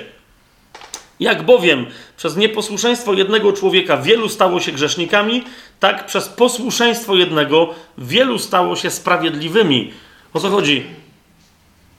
Jeżeli dar łaski jest większy i, jest, i stanowi obfitszą, potężniejszą siłę, to rozumiesz, że sprawiedliwy to nie jest tylko człowiek, który nie grzeszy. To jest ktoś więcej. Zostaliśmy zamienieni w sprawiedliwych, ale pytanie brzmi, co to znaczy? 21 werset zamyka te, tutaj tę myśl, aby jak grzech królował ku śmierci, tak też łaska królowała przez sprawiedliwość ku życiu wiecznemu przez Jezusa Chrystusa, naszego Pana. Tu Paweł, jeszcze raz, my to czytamy, mówicie, no dobra, no i co, jaka to jest wymiana? No jasna sprawa, tak, jesteśmy wolni od grzechu, mamy sprawiedliwość, Rozumiesz, ale Paweł mówi, ale łaska ma w was królować przez to, że macie w sobie sprawiedliwość. Inaczej, nie, że macie, przez tę sprawiedliwość łaska ma w was królować. A właśnie, jakbym się rzadko zastanawiam nad tym, co to znaczy. Mam łaskę, okej, okay, no, czyli super, nie pójdę do piekła. No, właśnie pierwszy do Koryntian. Przyjrzyjmy się temu. Pierwszy do Koryntian, pierwszy rozdział, 30 werset.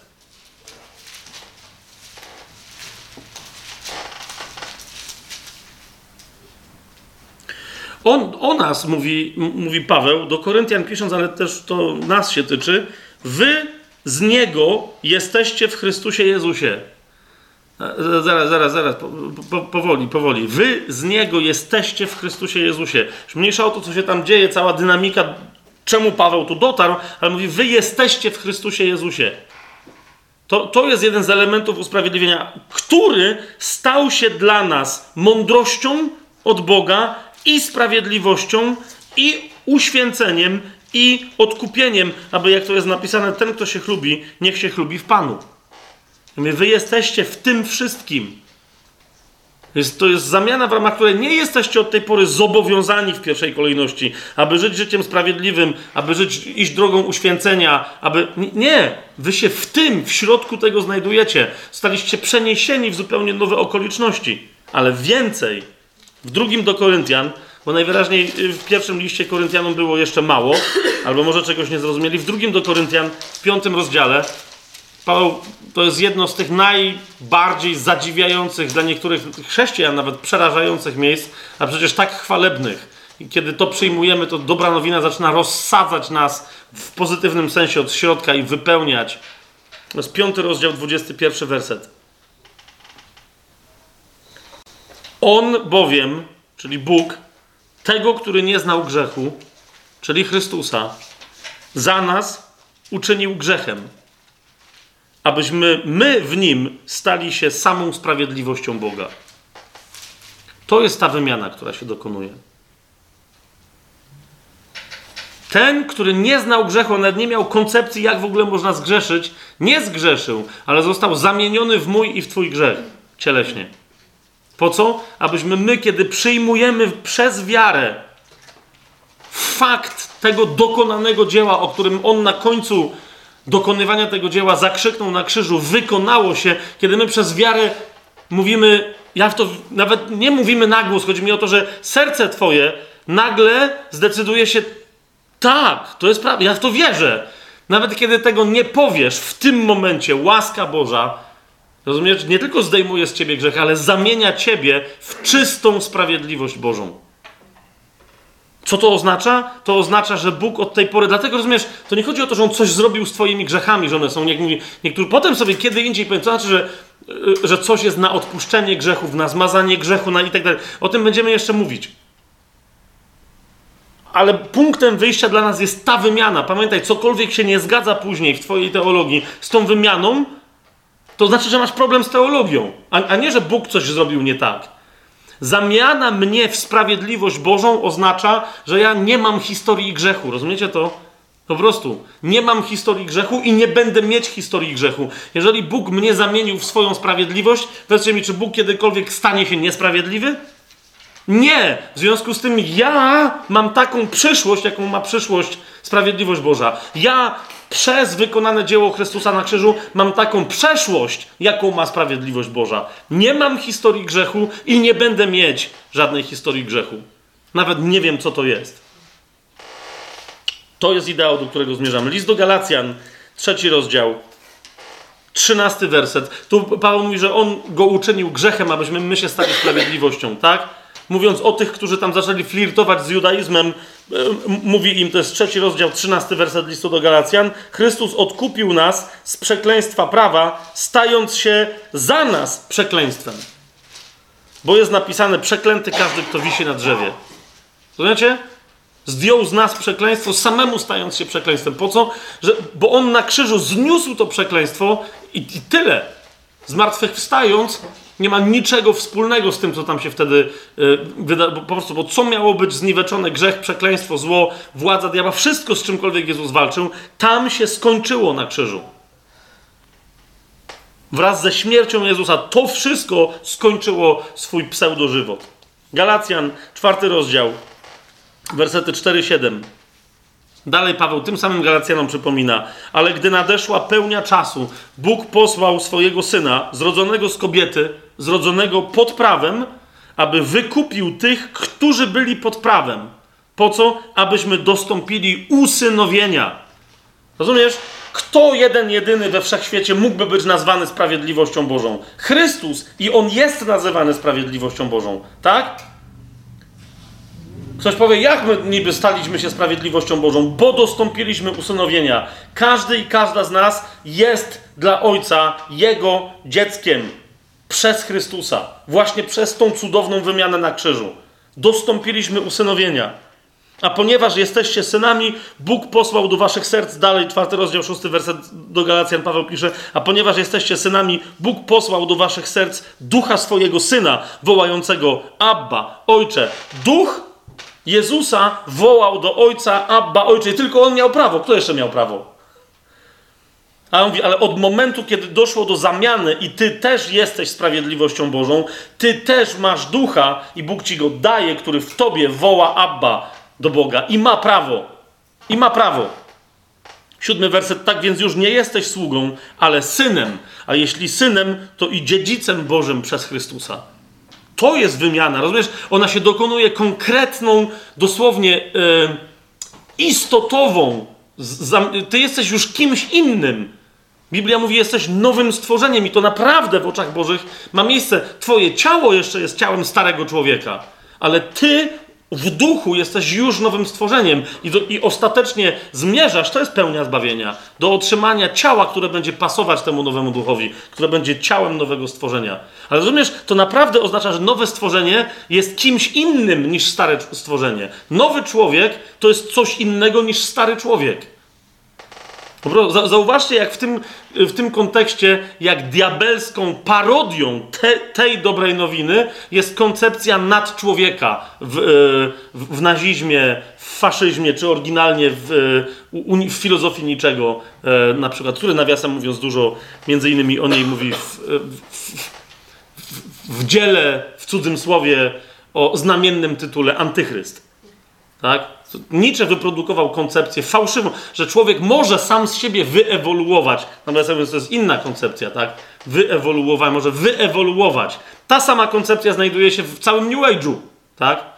W całej koncepcji ery wodnika, że ci tylko będą mieli fajnie, którzy wyewoluują duchowo, sami z siebie w coś nowego. Staną się, no właśnie, nazizm uznał, no to my, my to mamy rasowo, tak? My jesteśmy nad ludźmi.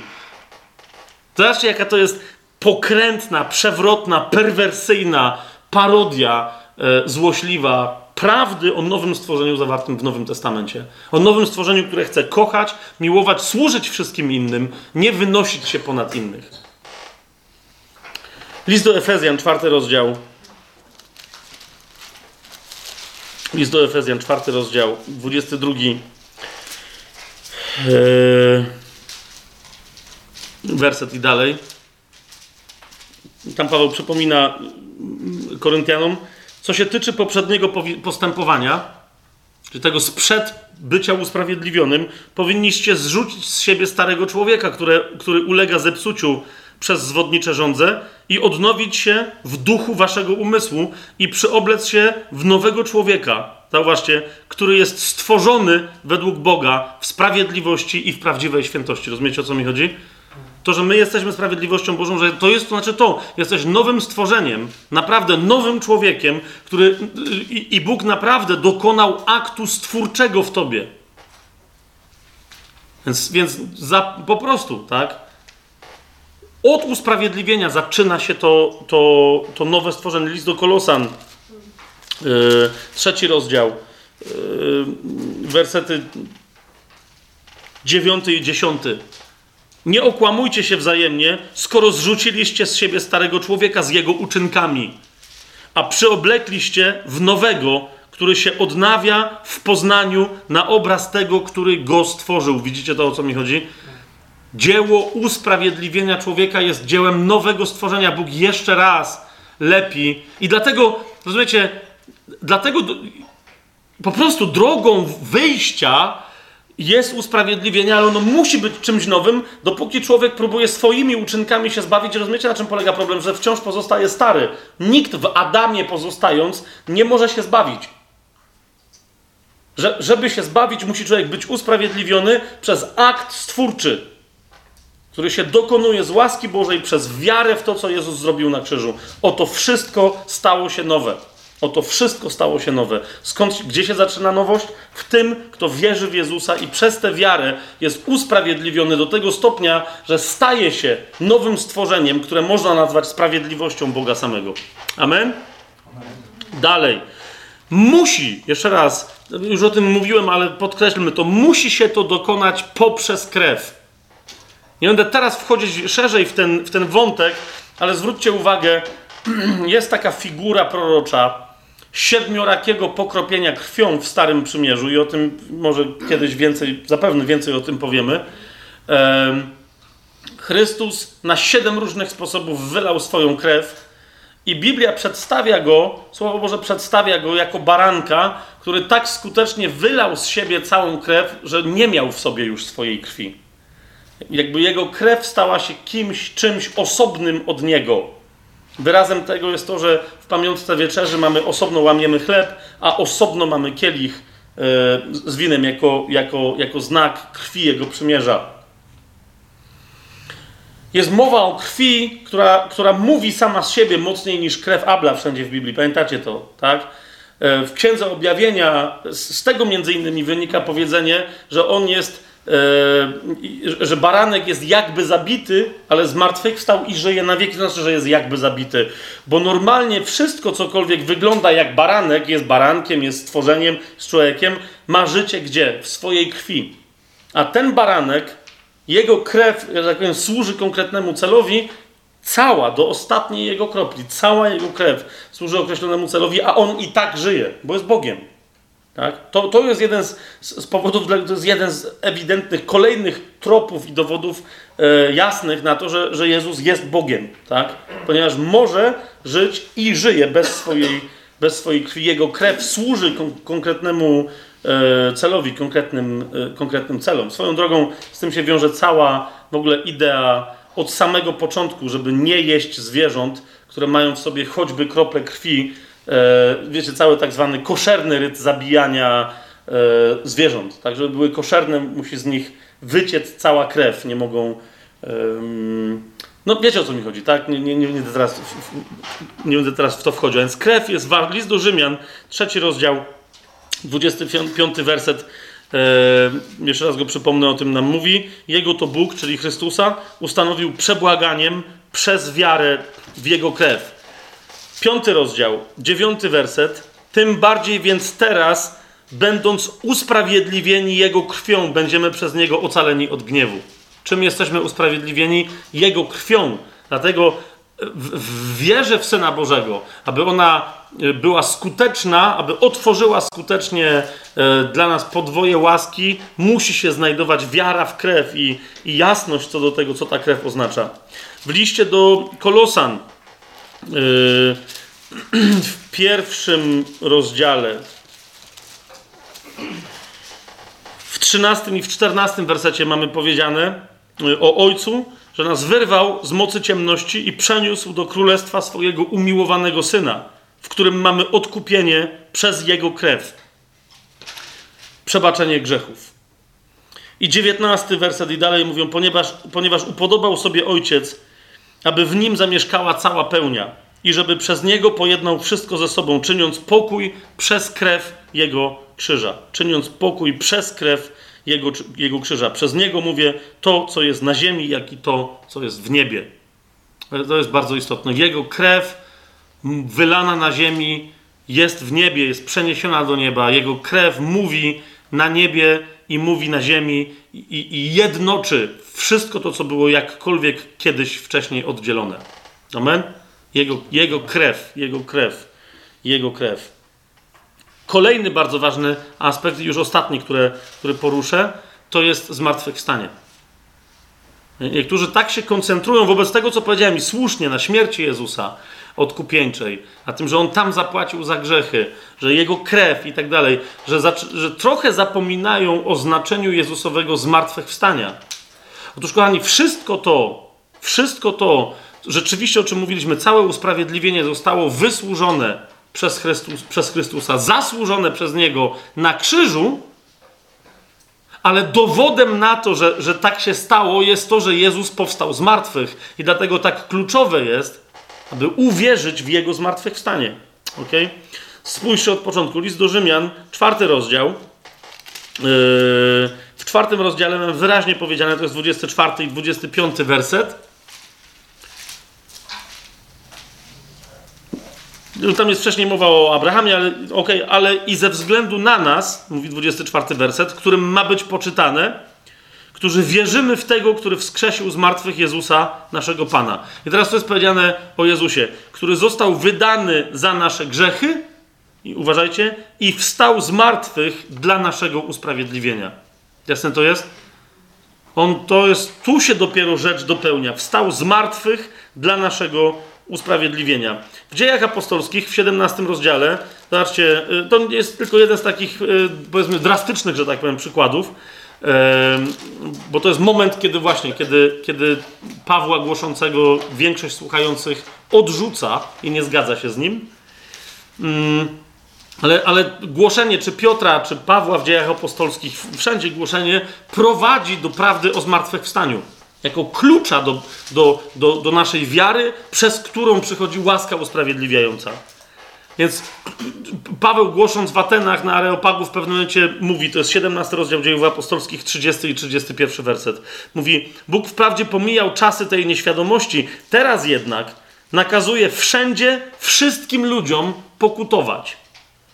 Ponieważ wyznaczył dzień, w którym będzie sprawiedliwie sądził cały świat przez człowieka, którego do tego przeznaczył, zapewniając o tym wszystkich przez wskrzeszenie go z martwych. Widzicie to? On mówi, to jest to, to jest mój wybrany. Kto w nim jest usprawiedliwiony, ma usprawiedliwienie. Nie chodzi o to, że on będzie sądził przez Jezusa, znaczy będzie po prostu, wiecie, Jezus będzie miarką, do której każdy będzie przestawiony. Jezus jest sprawiedliwością Bożą, Bóg weźmie mnie, znaczy nie będzie musiał brać, tak, ale chodzi o to, że okej, okay, to jest to samo. Pasuje, pasuje, pasuje. Kto nie jest sprawiedliwością Bożą, będzie. A teraz jak on to pokazał, jak to udowodnił, na czym polega naczelny przekaz? Na tym, że wskrzesił go, na tym, że wskrzesił go z martwych. Pierwszy do Koryntian tę myśl rozwija nie jakoś bardzo, ale, ale to jest bardzo istotne, żeby wiedzieć, że ją mocno rozwija i na nią wskazuje w dosyć drastyczny sposób. W 15 rozdziale pierwszego listu do Koryntian Paweł przypomina Ewangelię Koryntianom, jakby jej nie znali, ale tam na pewien aspekt jej wskazuje, ale zaczyna 15 rozdział od pierwszego wersetu. Oznajmiam wam, bracia, Ewangelię, którą wam głosiłem, a którą przyjęliście i w której trwacie, przez którą też dostępujecie zbawienia, jeżeli pamiętacie to, co wam głosiłem, chyba że uwierzyliście na próżno. No i właśnie on do tego zmierza. Kto by mógł uwierzyć na próżno? I mówi tak: Najpierw bowiem przekazałem wam to, co i ja otrzymałem, że Chrystus umarł za nasze grzechy zgodnie z pismem. A więc, no, dzisiaj po części dotknęliśmy, co to znaczy, że umarł za nasze grzechy zgodnie z pismem. A więc także skutecznie wysłużył nam usprawiedliwienie. Że został pogrzebany i uważajcie, że z martwych wstał trzeciego dnia zgodnie z pismem. To jest cała Ewangelia. Że umarł zgodnie z pismem, został pogrzebany, a trzeciego dnia zmartwychwstał zgodnie z pismem. Jak ktoś te dwa zgodnie z pismem rozumie, to ma całą dobrą nowinę. Paweł, ja wam ją głosiłem, wy w niej trwacie, tylko przypominam. To są fundamenty. I teraz uważajcie na to. To jest pierwsze do Koryntian, 15 e, rozdział, 12 werset i dalej. Bo Paweł mówi, jak ważne w tym wszystkim jest właśnie to zmartwychwstanie. 12 werset. Bo, bo, bo, tam do niego doszły słuchy, że tam jacyś ludzie zaczęli coś dziwnie głosić, tak? Na temat zmartwychwstania, zaczęli powątpiewać i uważać, że a, to nie ma. Zobaczcie, co mówi. A jeżeli się o Chrystusie głosi, że został wskrzeszony z martwych, jak mogą niektórzy pośród was mówić, że nie ma zmartwychwstania? Jeżeli powiem nie ma zmartwychwstania, to i Chrystus nie został wskrzeszony. On mówi, no jak nie ma, to nie ma, tak? Ale co, co by to oznaczało? Popatrzcie, a jeżeli Chrystus nie został wskrzeszony, uważajcie na to, to daremne jest nasze głoszenie i daremna wasza wiara. Daremna, bez sensu. I okazuje się, że jesteśmy fałszywymi świadkami Boga, bo świadczyliśmy o Bogu, że wskrzesił Chrystusa, którego nie wskrzesił, jeżeli umarli nie są wskrzeszani. No, mówi albo jedno, albo drugie. Ale i, i, teraz mówi, dlaczego to jest ważne? 16 werset i dalej. Jeżeli bowiem umarli nie są wskrzeszani, to i Chrystus nie został wskrzeszony, a jeżeli Chrystus nie został wskrzeszony, uważajcie na to, to daremna jest wasza wiara i nadal jesteście w swoich grzechach. Mówi, bo co możemy kombinować, jakie znaczenie dla nas ma to, że Chrystus umarł. Mówi, no i fajnie. Możemy sobie mieć takie znaczenia, ale jedynym dowodem na to, że to jest prawda, która będzie skutecznie działać przez wiarę w naszych życiach, jest to, że Jezus zmartwychwstał i żyje. Dlaczego? Bo nie odbierze e, swojego plonu śmierć wobec sprawiedliwego, bo Bóg nie dozwoli, żeby jego e, ciało jego sprawiedliwego uległo zniszczeniu. Pamiętacie te wszystkie fragmenty ze Starego Przymierza? Piotr je przywołuje w czasie swojego pierwszego e, wystąpienia w Dzień Zielonych Świąt. Mówi, jeżeli Chrystus nie został wskrzeszony, daremna jest wasza wiara i nadal jesteście w swoich grzechach. Tak więc i ci, którzy zasnęli w Chrystusie, poginęli. Jeżeli tylko w tym życiu mamy nadzieję w Chrystusie, jesteśmy ze wszystkich ludzi najbardziej nieszczęśliwi. No bo większych głupków nie ma. Tymczasem jednak, i to jest bardzo, i Paweł mówi, no, ale jak już zrozumieliście, co grozi, czym grozi niewiara w zmartwychwstanie, bo wtedy będziecie głupoty też głosić. Jak już to zrozumieliście, to mówi, tymczasem jednak Chrystus został wskrzeszony z martwych i stał się pierwszym plonem tych, którzy zasnęli. Skoro bowiem śmierć przyszła przez człowieka, przez Adama, to już pamiętamy, przez człowieka przyszło też zmartwychwstanie umarłych. Jak bowiem w Adamie wszyscy umierają, to jest to. Nie, nie da się przeżyć w Adamie. Musisz Musisz się jakoś znaleźć gdzie indziej, w nowym człowieku, który, który jest nowym stworzeniem. Jak bowiem w Adamie wszyscy umierają, tak też w Chrystusie wszyscy zostaną ożywieni. Ok? Co mówi to? E, usprawiedliwienie z wiary to nie jest tylko uwolnienie nas od grzechów, ale złożenie w nas prawa do tego, abyśmy my żyli tak, jak Chrystus żyje. I to dlatego Paweł w liście do Rzymian to dopiero nazywa wypełnieniem, dokończeniem dzieła zbawienia. I dlatego w liście do Rzymian, na przykład w ósmym rozdziale, mówi, że nadzieją jesteśmy zbawieni. Dlaczego? Mówi, nadzieja zawieść nie może. Ale mówi, my jeszcze w tym momencie nie doświadczamy pełnego zbawienia. Czemu? Bo żyjemy w starych ciałach, które są ciałami grzechu i śmierci. Tak? Ale wiemy, że przyjdzie dzień, Mamy pewność, mamy zapewnienie od tego, że w duchu będąc usprawiedliwieni zostaniemy wskrzeszeni w nowych ciałach. Dokładnie tak samo, dokładnie w takich samych ciałach, jak Chrystus został wskrzeszony i w jakim ciele On został wzbudzony, mm, wzbudzony e, z martwych. List do Rzymian w związku z tym, zobaczcie, w dziesiątym rozdziale e, mówi następującą rzecz, dlatego to jest tak bardzo kluczowe. Bo często, wiecie, niektórzy się rozpędzają i przy modlitwie grzesznika jakby prowadzą grzesznika tylko pod krzyż i pod krew Chrystusa i aleluja, tak ma być, ale mają go przeprowadzić przez ten krzyż, przez całą śmierć Jezusa do jego zmartwychwstania. Mają go doprowadzić do pustego grobu, przy którym to pustym grobie grzesznik, wiedząc już, co się stało na Kalwarii, spotka się ze zmartwychwstałym Jezusem i doświadczy pełnej radości.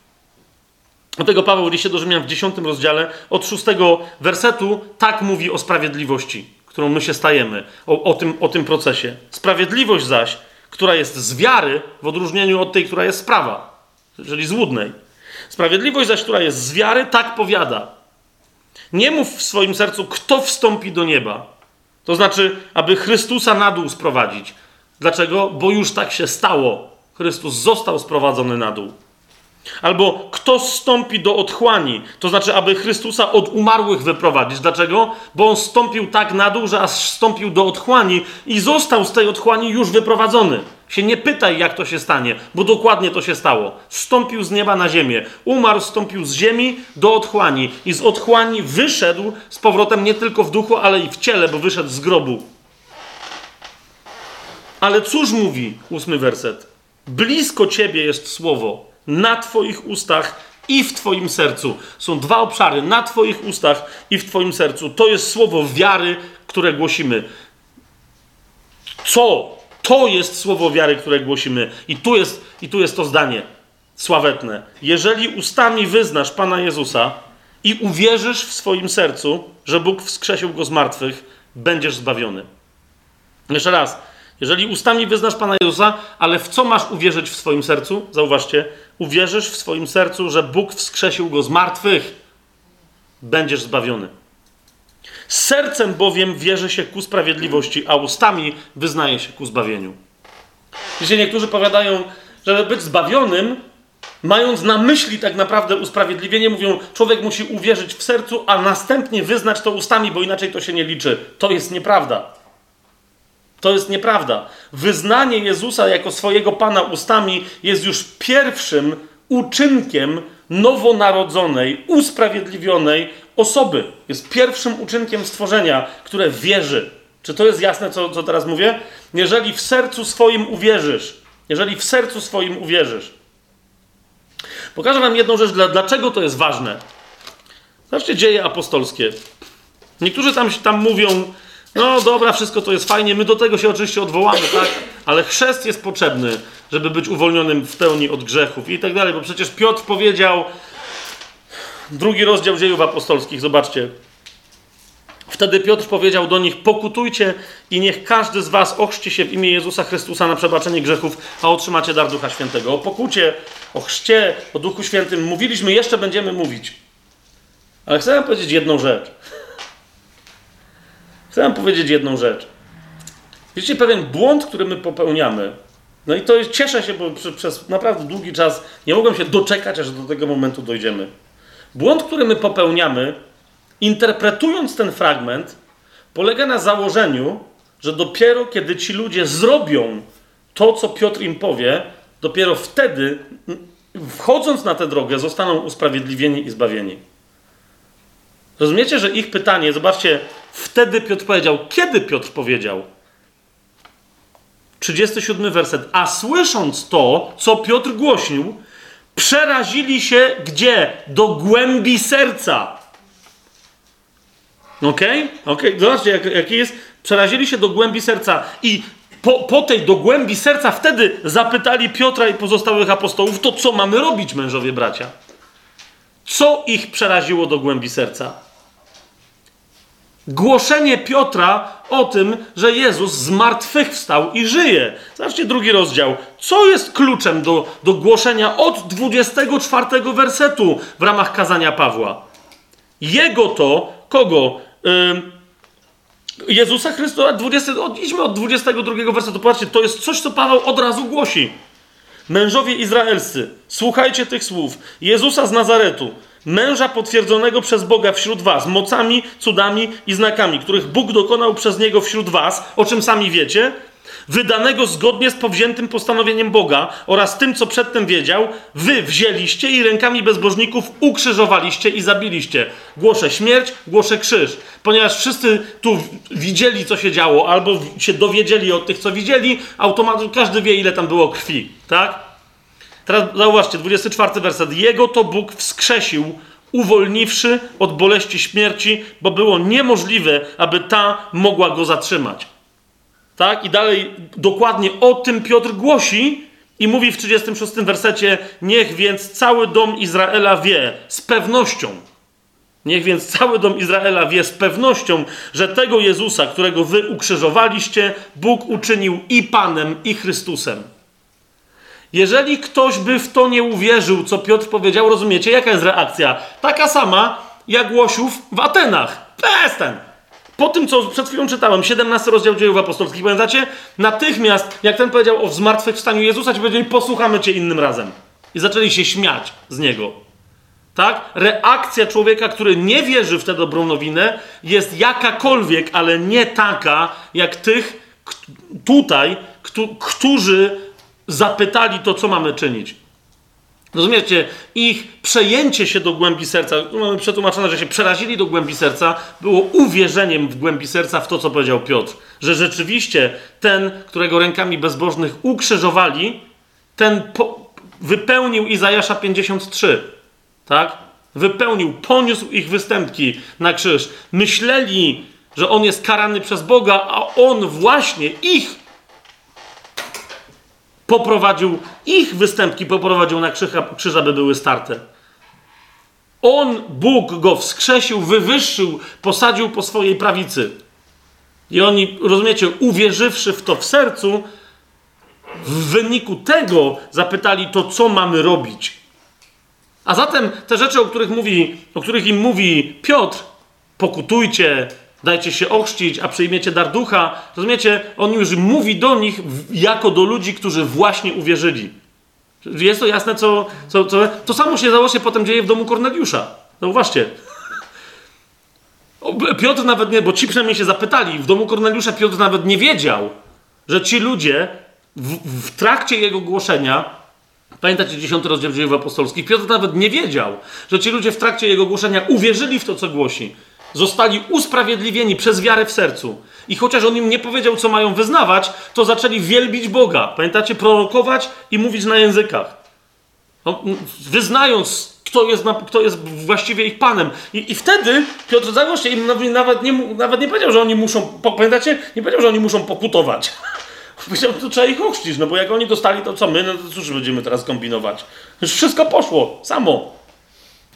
Dlatego widzicie, yy, idzie mi o to, że kiedy my głosimy Ewangelię innym ludziom, zdarza się, że niektórzy głoszą Ewangelię, potem widzą, że niektórzy z tych, którzy ją przyjęli, zostali zbawieni, potem odpadają, idą do świata. E, Paweł nie kwestionował tego, że Demas się nawrócił, ale potem powiedział, że umiłował świat i poszedł. On nie, nie, nie mówił, popełniliśmy jakieś błędy przy głoszeniu, a dzisiaj trochę tak jest wśród gorliwych, naprawdę gorliwych ewangelistów. Widzę to, że próbują za wszelką cenę, jak prowadzą ludzi do Chrystusa, a niektórzy są nonszalantcy, ale potem jak widzą, co się w historii ich życia dzieje, to potem coraz bardziej zaostrzają Wiecie o co mi chodzi? Jakby zasady, co jeszcze się musi stać, co jeszcze musimy to dołożyć, to jeszcze to, to jeszcze wyznawanie grzechów, co jeszcze coś, że jak już doprowadzimy tego człowieka do chrztu, to żeby z całą pewnością nigdy więcej się nie odwrócił od tego, co tu powiedział. A to się dalej dzieje. Widzisz, bo, bo, bo to wynika z tego, co ludzie dalej chcą robić z tą łaską, w której mogą trwać albo nie. Tak? Naszym zadaniem jest tak głosić, aby duch dotknął serca i my nigdy do końca nie sprawdzimy. Nawet jak ktoś przy tobie, wiesz, wyzna i będzie płakał i tak dalej, ty nigdy nie sprawdzisz z zewnątrz, czy ta osoba, rozumiesz, naprawdę w sercu tak uwierzyła, że, że, że stała się nowym stworzeniem. Jest to jasne, co mówię? Potem, po owocach możemy zacząć ich poznawać. Pierwszy list Jana o tym mówi wyraźnie. Mówi, wiesz, że ktoś się narodził w sprawiedliwości i pochodzi od sprawiedliwego, kiedy co? Kiedy sam świadczy uczynkami sprawiedliwości i miłości. Tak? A więc my to możemy z czasem poznać. To jest oczywiste. A, ale idzie mi o to, że nie w momencie, kiedy to się dzieje w sercu. Tak? Po prostu, jeżeli ktoś chce. Parę rzeczy możemy tam sprawdzić, to jest jasne. Widać po, po, ludziach, że te pokuty, które mają, to są żadne pokuty, że czasem wylatują do modlitwy, chcą być zbawieni, ale to są poruszeni emocjami, czego innego szukają. Jasne, ale tak naprawdę ostatecznie nikt z nas nie może wiedzieć, w, wiecie, w którym momencie grzesznik uwierzył w sercu. My tylko wiemy, kiedy ustami wyznał. Rozumiecie? Ale to, to wie tylko Bóg, bo On na to odpowiada natychmiast. To widzi tylko On i na to odpowiada nowym stworzeniem. Amen? Amen. Eee... Tak.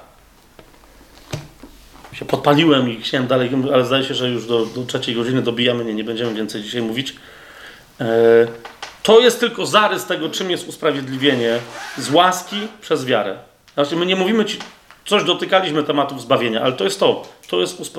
I, I dlatego rozumiecie, ponieważ ono się dokonuje w sercu, ono nie może pod żadnym pozorem nie może być związane nawet z takim uczynkiem, jakim jest wyznawanie na ustach, a już na pewno nie może być związane z takim uczynkiem jak chrzest i tak dalej. Jakie znaczenie ma wobec tego wyznawanie na tej drodze wiary? Chrzest, inne rzeczy. Bo niektórzy powiedzą, no dobra, ale tu jednak Piotr powiedział, dajcie się ochrzcić w imieniu Jezusa Chrystusa na odpuszczenie grzechów. No to czyli, czyli co? Jeszcze raz.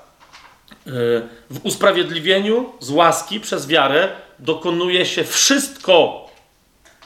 Wszystko. Włącznie z tym wyczyszczeniem grzechów. Zobaczcie, osta, osta, yy, ostatni był, tak myślę. Dla Pawła to jest tak oczywiste, że on w czwartym rozdziale listu do Rzymian, tylko to zaznacza, cytując Dawida. Mówi, że to wszystko, na co miał nadzieję Dawid, to się, to, to, to, to się dzieje w tym prostym akcie wiary w sercu.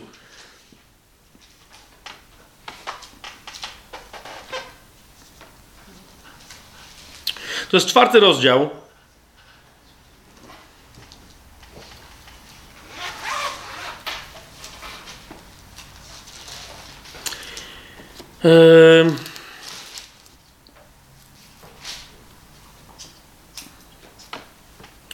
Jak to zrobić teraz, żeby nie. Tu, to, to jest tylko czwarty rozdział, żeby się znowu nie, nie rozgadać długo. To jest czwarty rozdział, yy, szósty werset. Tak. Co, co się. Rzymian? Rzymian, listu do Rzymian, czwarty rozdział, szósty werset. To jest ten, ten fragment, który mówi, że no Abraham, zanim został obrzezany, to uwierzył i to mu zostało poczytane za sprawiedliwość. Obrzezanie, on potem mówi, czym jest obrzeza, obrzezanie, że obrzezanie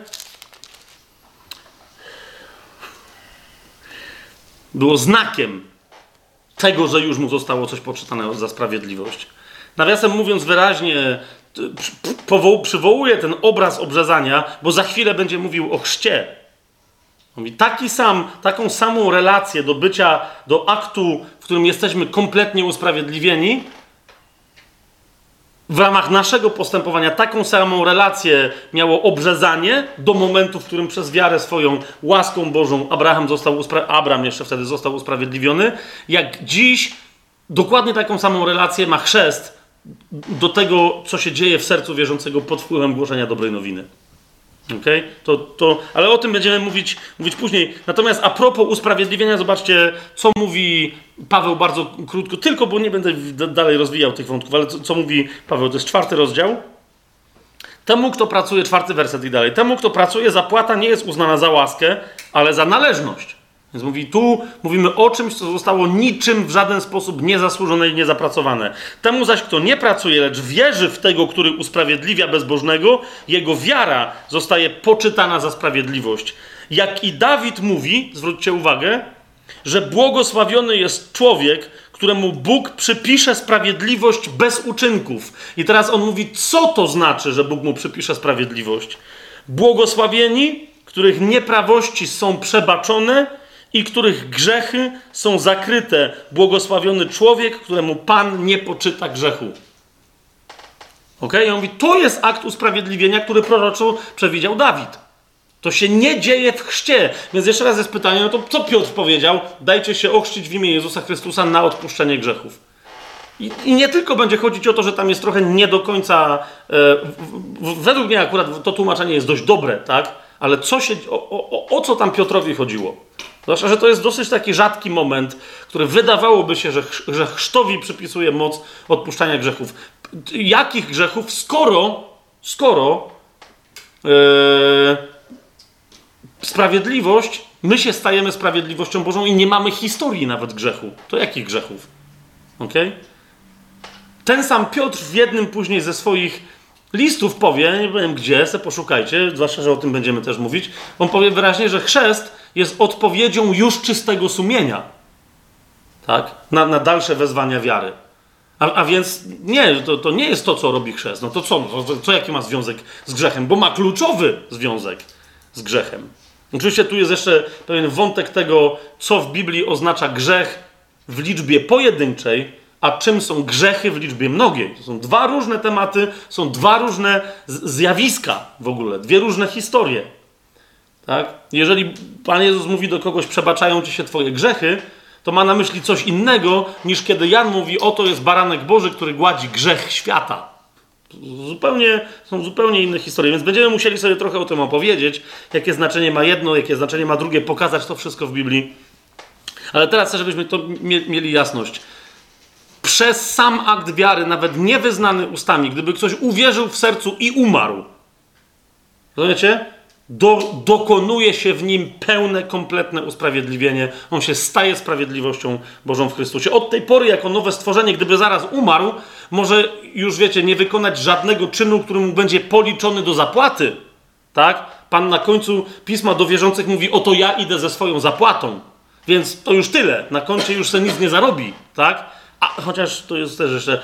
Ale nie o tym mówimy. My teraz mówimy o kompletnym poradzeniu sobie w samym akcie wewnętrznym wiary, bez żadnego uczynku, kompletnym poradzeniu sobie z całym problemem grzechu, e, z całym problemem grzechu. O, w ten sposób zakończę. Jasność? Następny krok to jest wyznanie wiary ustami. Skoro wyznanie wiary ustami, to wyznanie w to, że Jezus jest Panem i wejście pod posłuszeństwo Jemu jako Panu. Potem to jest, to jest chrzest. W następnym, y, w następnym razem, jak się spotkamy, będę chciał rozważyć y, jedno pytanie najpierw, zanim do tych rzeczy, które tu zapowiedziałem, przejdziemy. Mianowicie zaczniemy od pytania, czy Paweł wymyślił chrześcijaństwo. Dlaczego? Bo Paweł bardzo jasno, bardzo jasno e, rozpisał koncepcję usprawiedliwienia z łaski przez wiarę. Do tego stopnia jasno ją rozpisał, że niektórzy powiadają, dopiero to różni chrześcijaństwo od wszystkich innych religii. I to jest, to jest to, dlaczego my mówimy, że chrześcijaństwo nie jest religią i nigdy nie powinno się w nią zamieniać. Okay? We wszystkich religiach ludzie muszą coś zrobić, żeby Boga, w którego wierzą, jakoś ułagodzić, mniej czy bardziej. W chrześcijaństwie nie ma takiej możliwości. Ale niektórzy powiadają, nie, to tylko Paweł wymyślił. Więc czy to jest prawda? Mówią, nie, Jezus w ogóle czegoś takiego nie głosił. Absolutnie, on cały czas gadał, co trzeba robić i tak dalej. Czy to jest prawda? Niektórzy mówią, nie ma tej doktryny u innych autorów Nowego Testamentu. Czy to jest prawda? Nie, to nie jest prawda. Tym, który głosił tę dobrą nowinę był Jezus najpierw i to sobie pokażemy. Tym, który, który ją opisał dla naszego użytku bardziej jest Paweł, ale tylko dlatego, że Paweł, że Jan, Jezus mówił to, co mówił i zrobił to, co zrobił. I cała reszta autorów Nowego Przymierza dokładnie e, w to samo wierzy. Jako w kompletną unikatowość, wyjątkowość chrześcijaństwa, jedyną skuteczną zresztą wobec wszystkich innych religii na świecie. Więc od tego zaczniemy, tak? Czy Paweł wymyślił chrześcijaństwo? Nie, nie wymyślił, ale no skąd wiemy, że nie? Że to Pan Jezus jest tutaj pomysłodawcą wszystkiego i wykonawcą.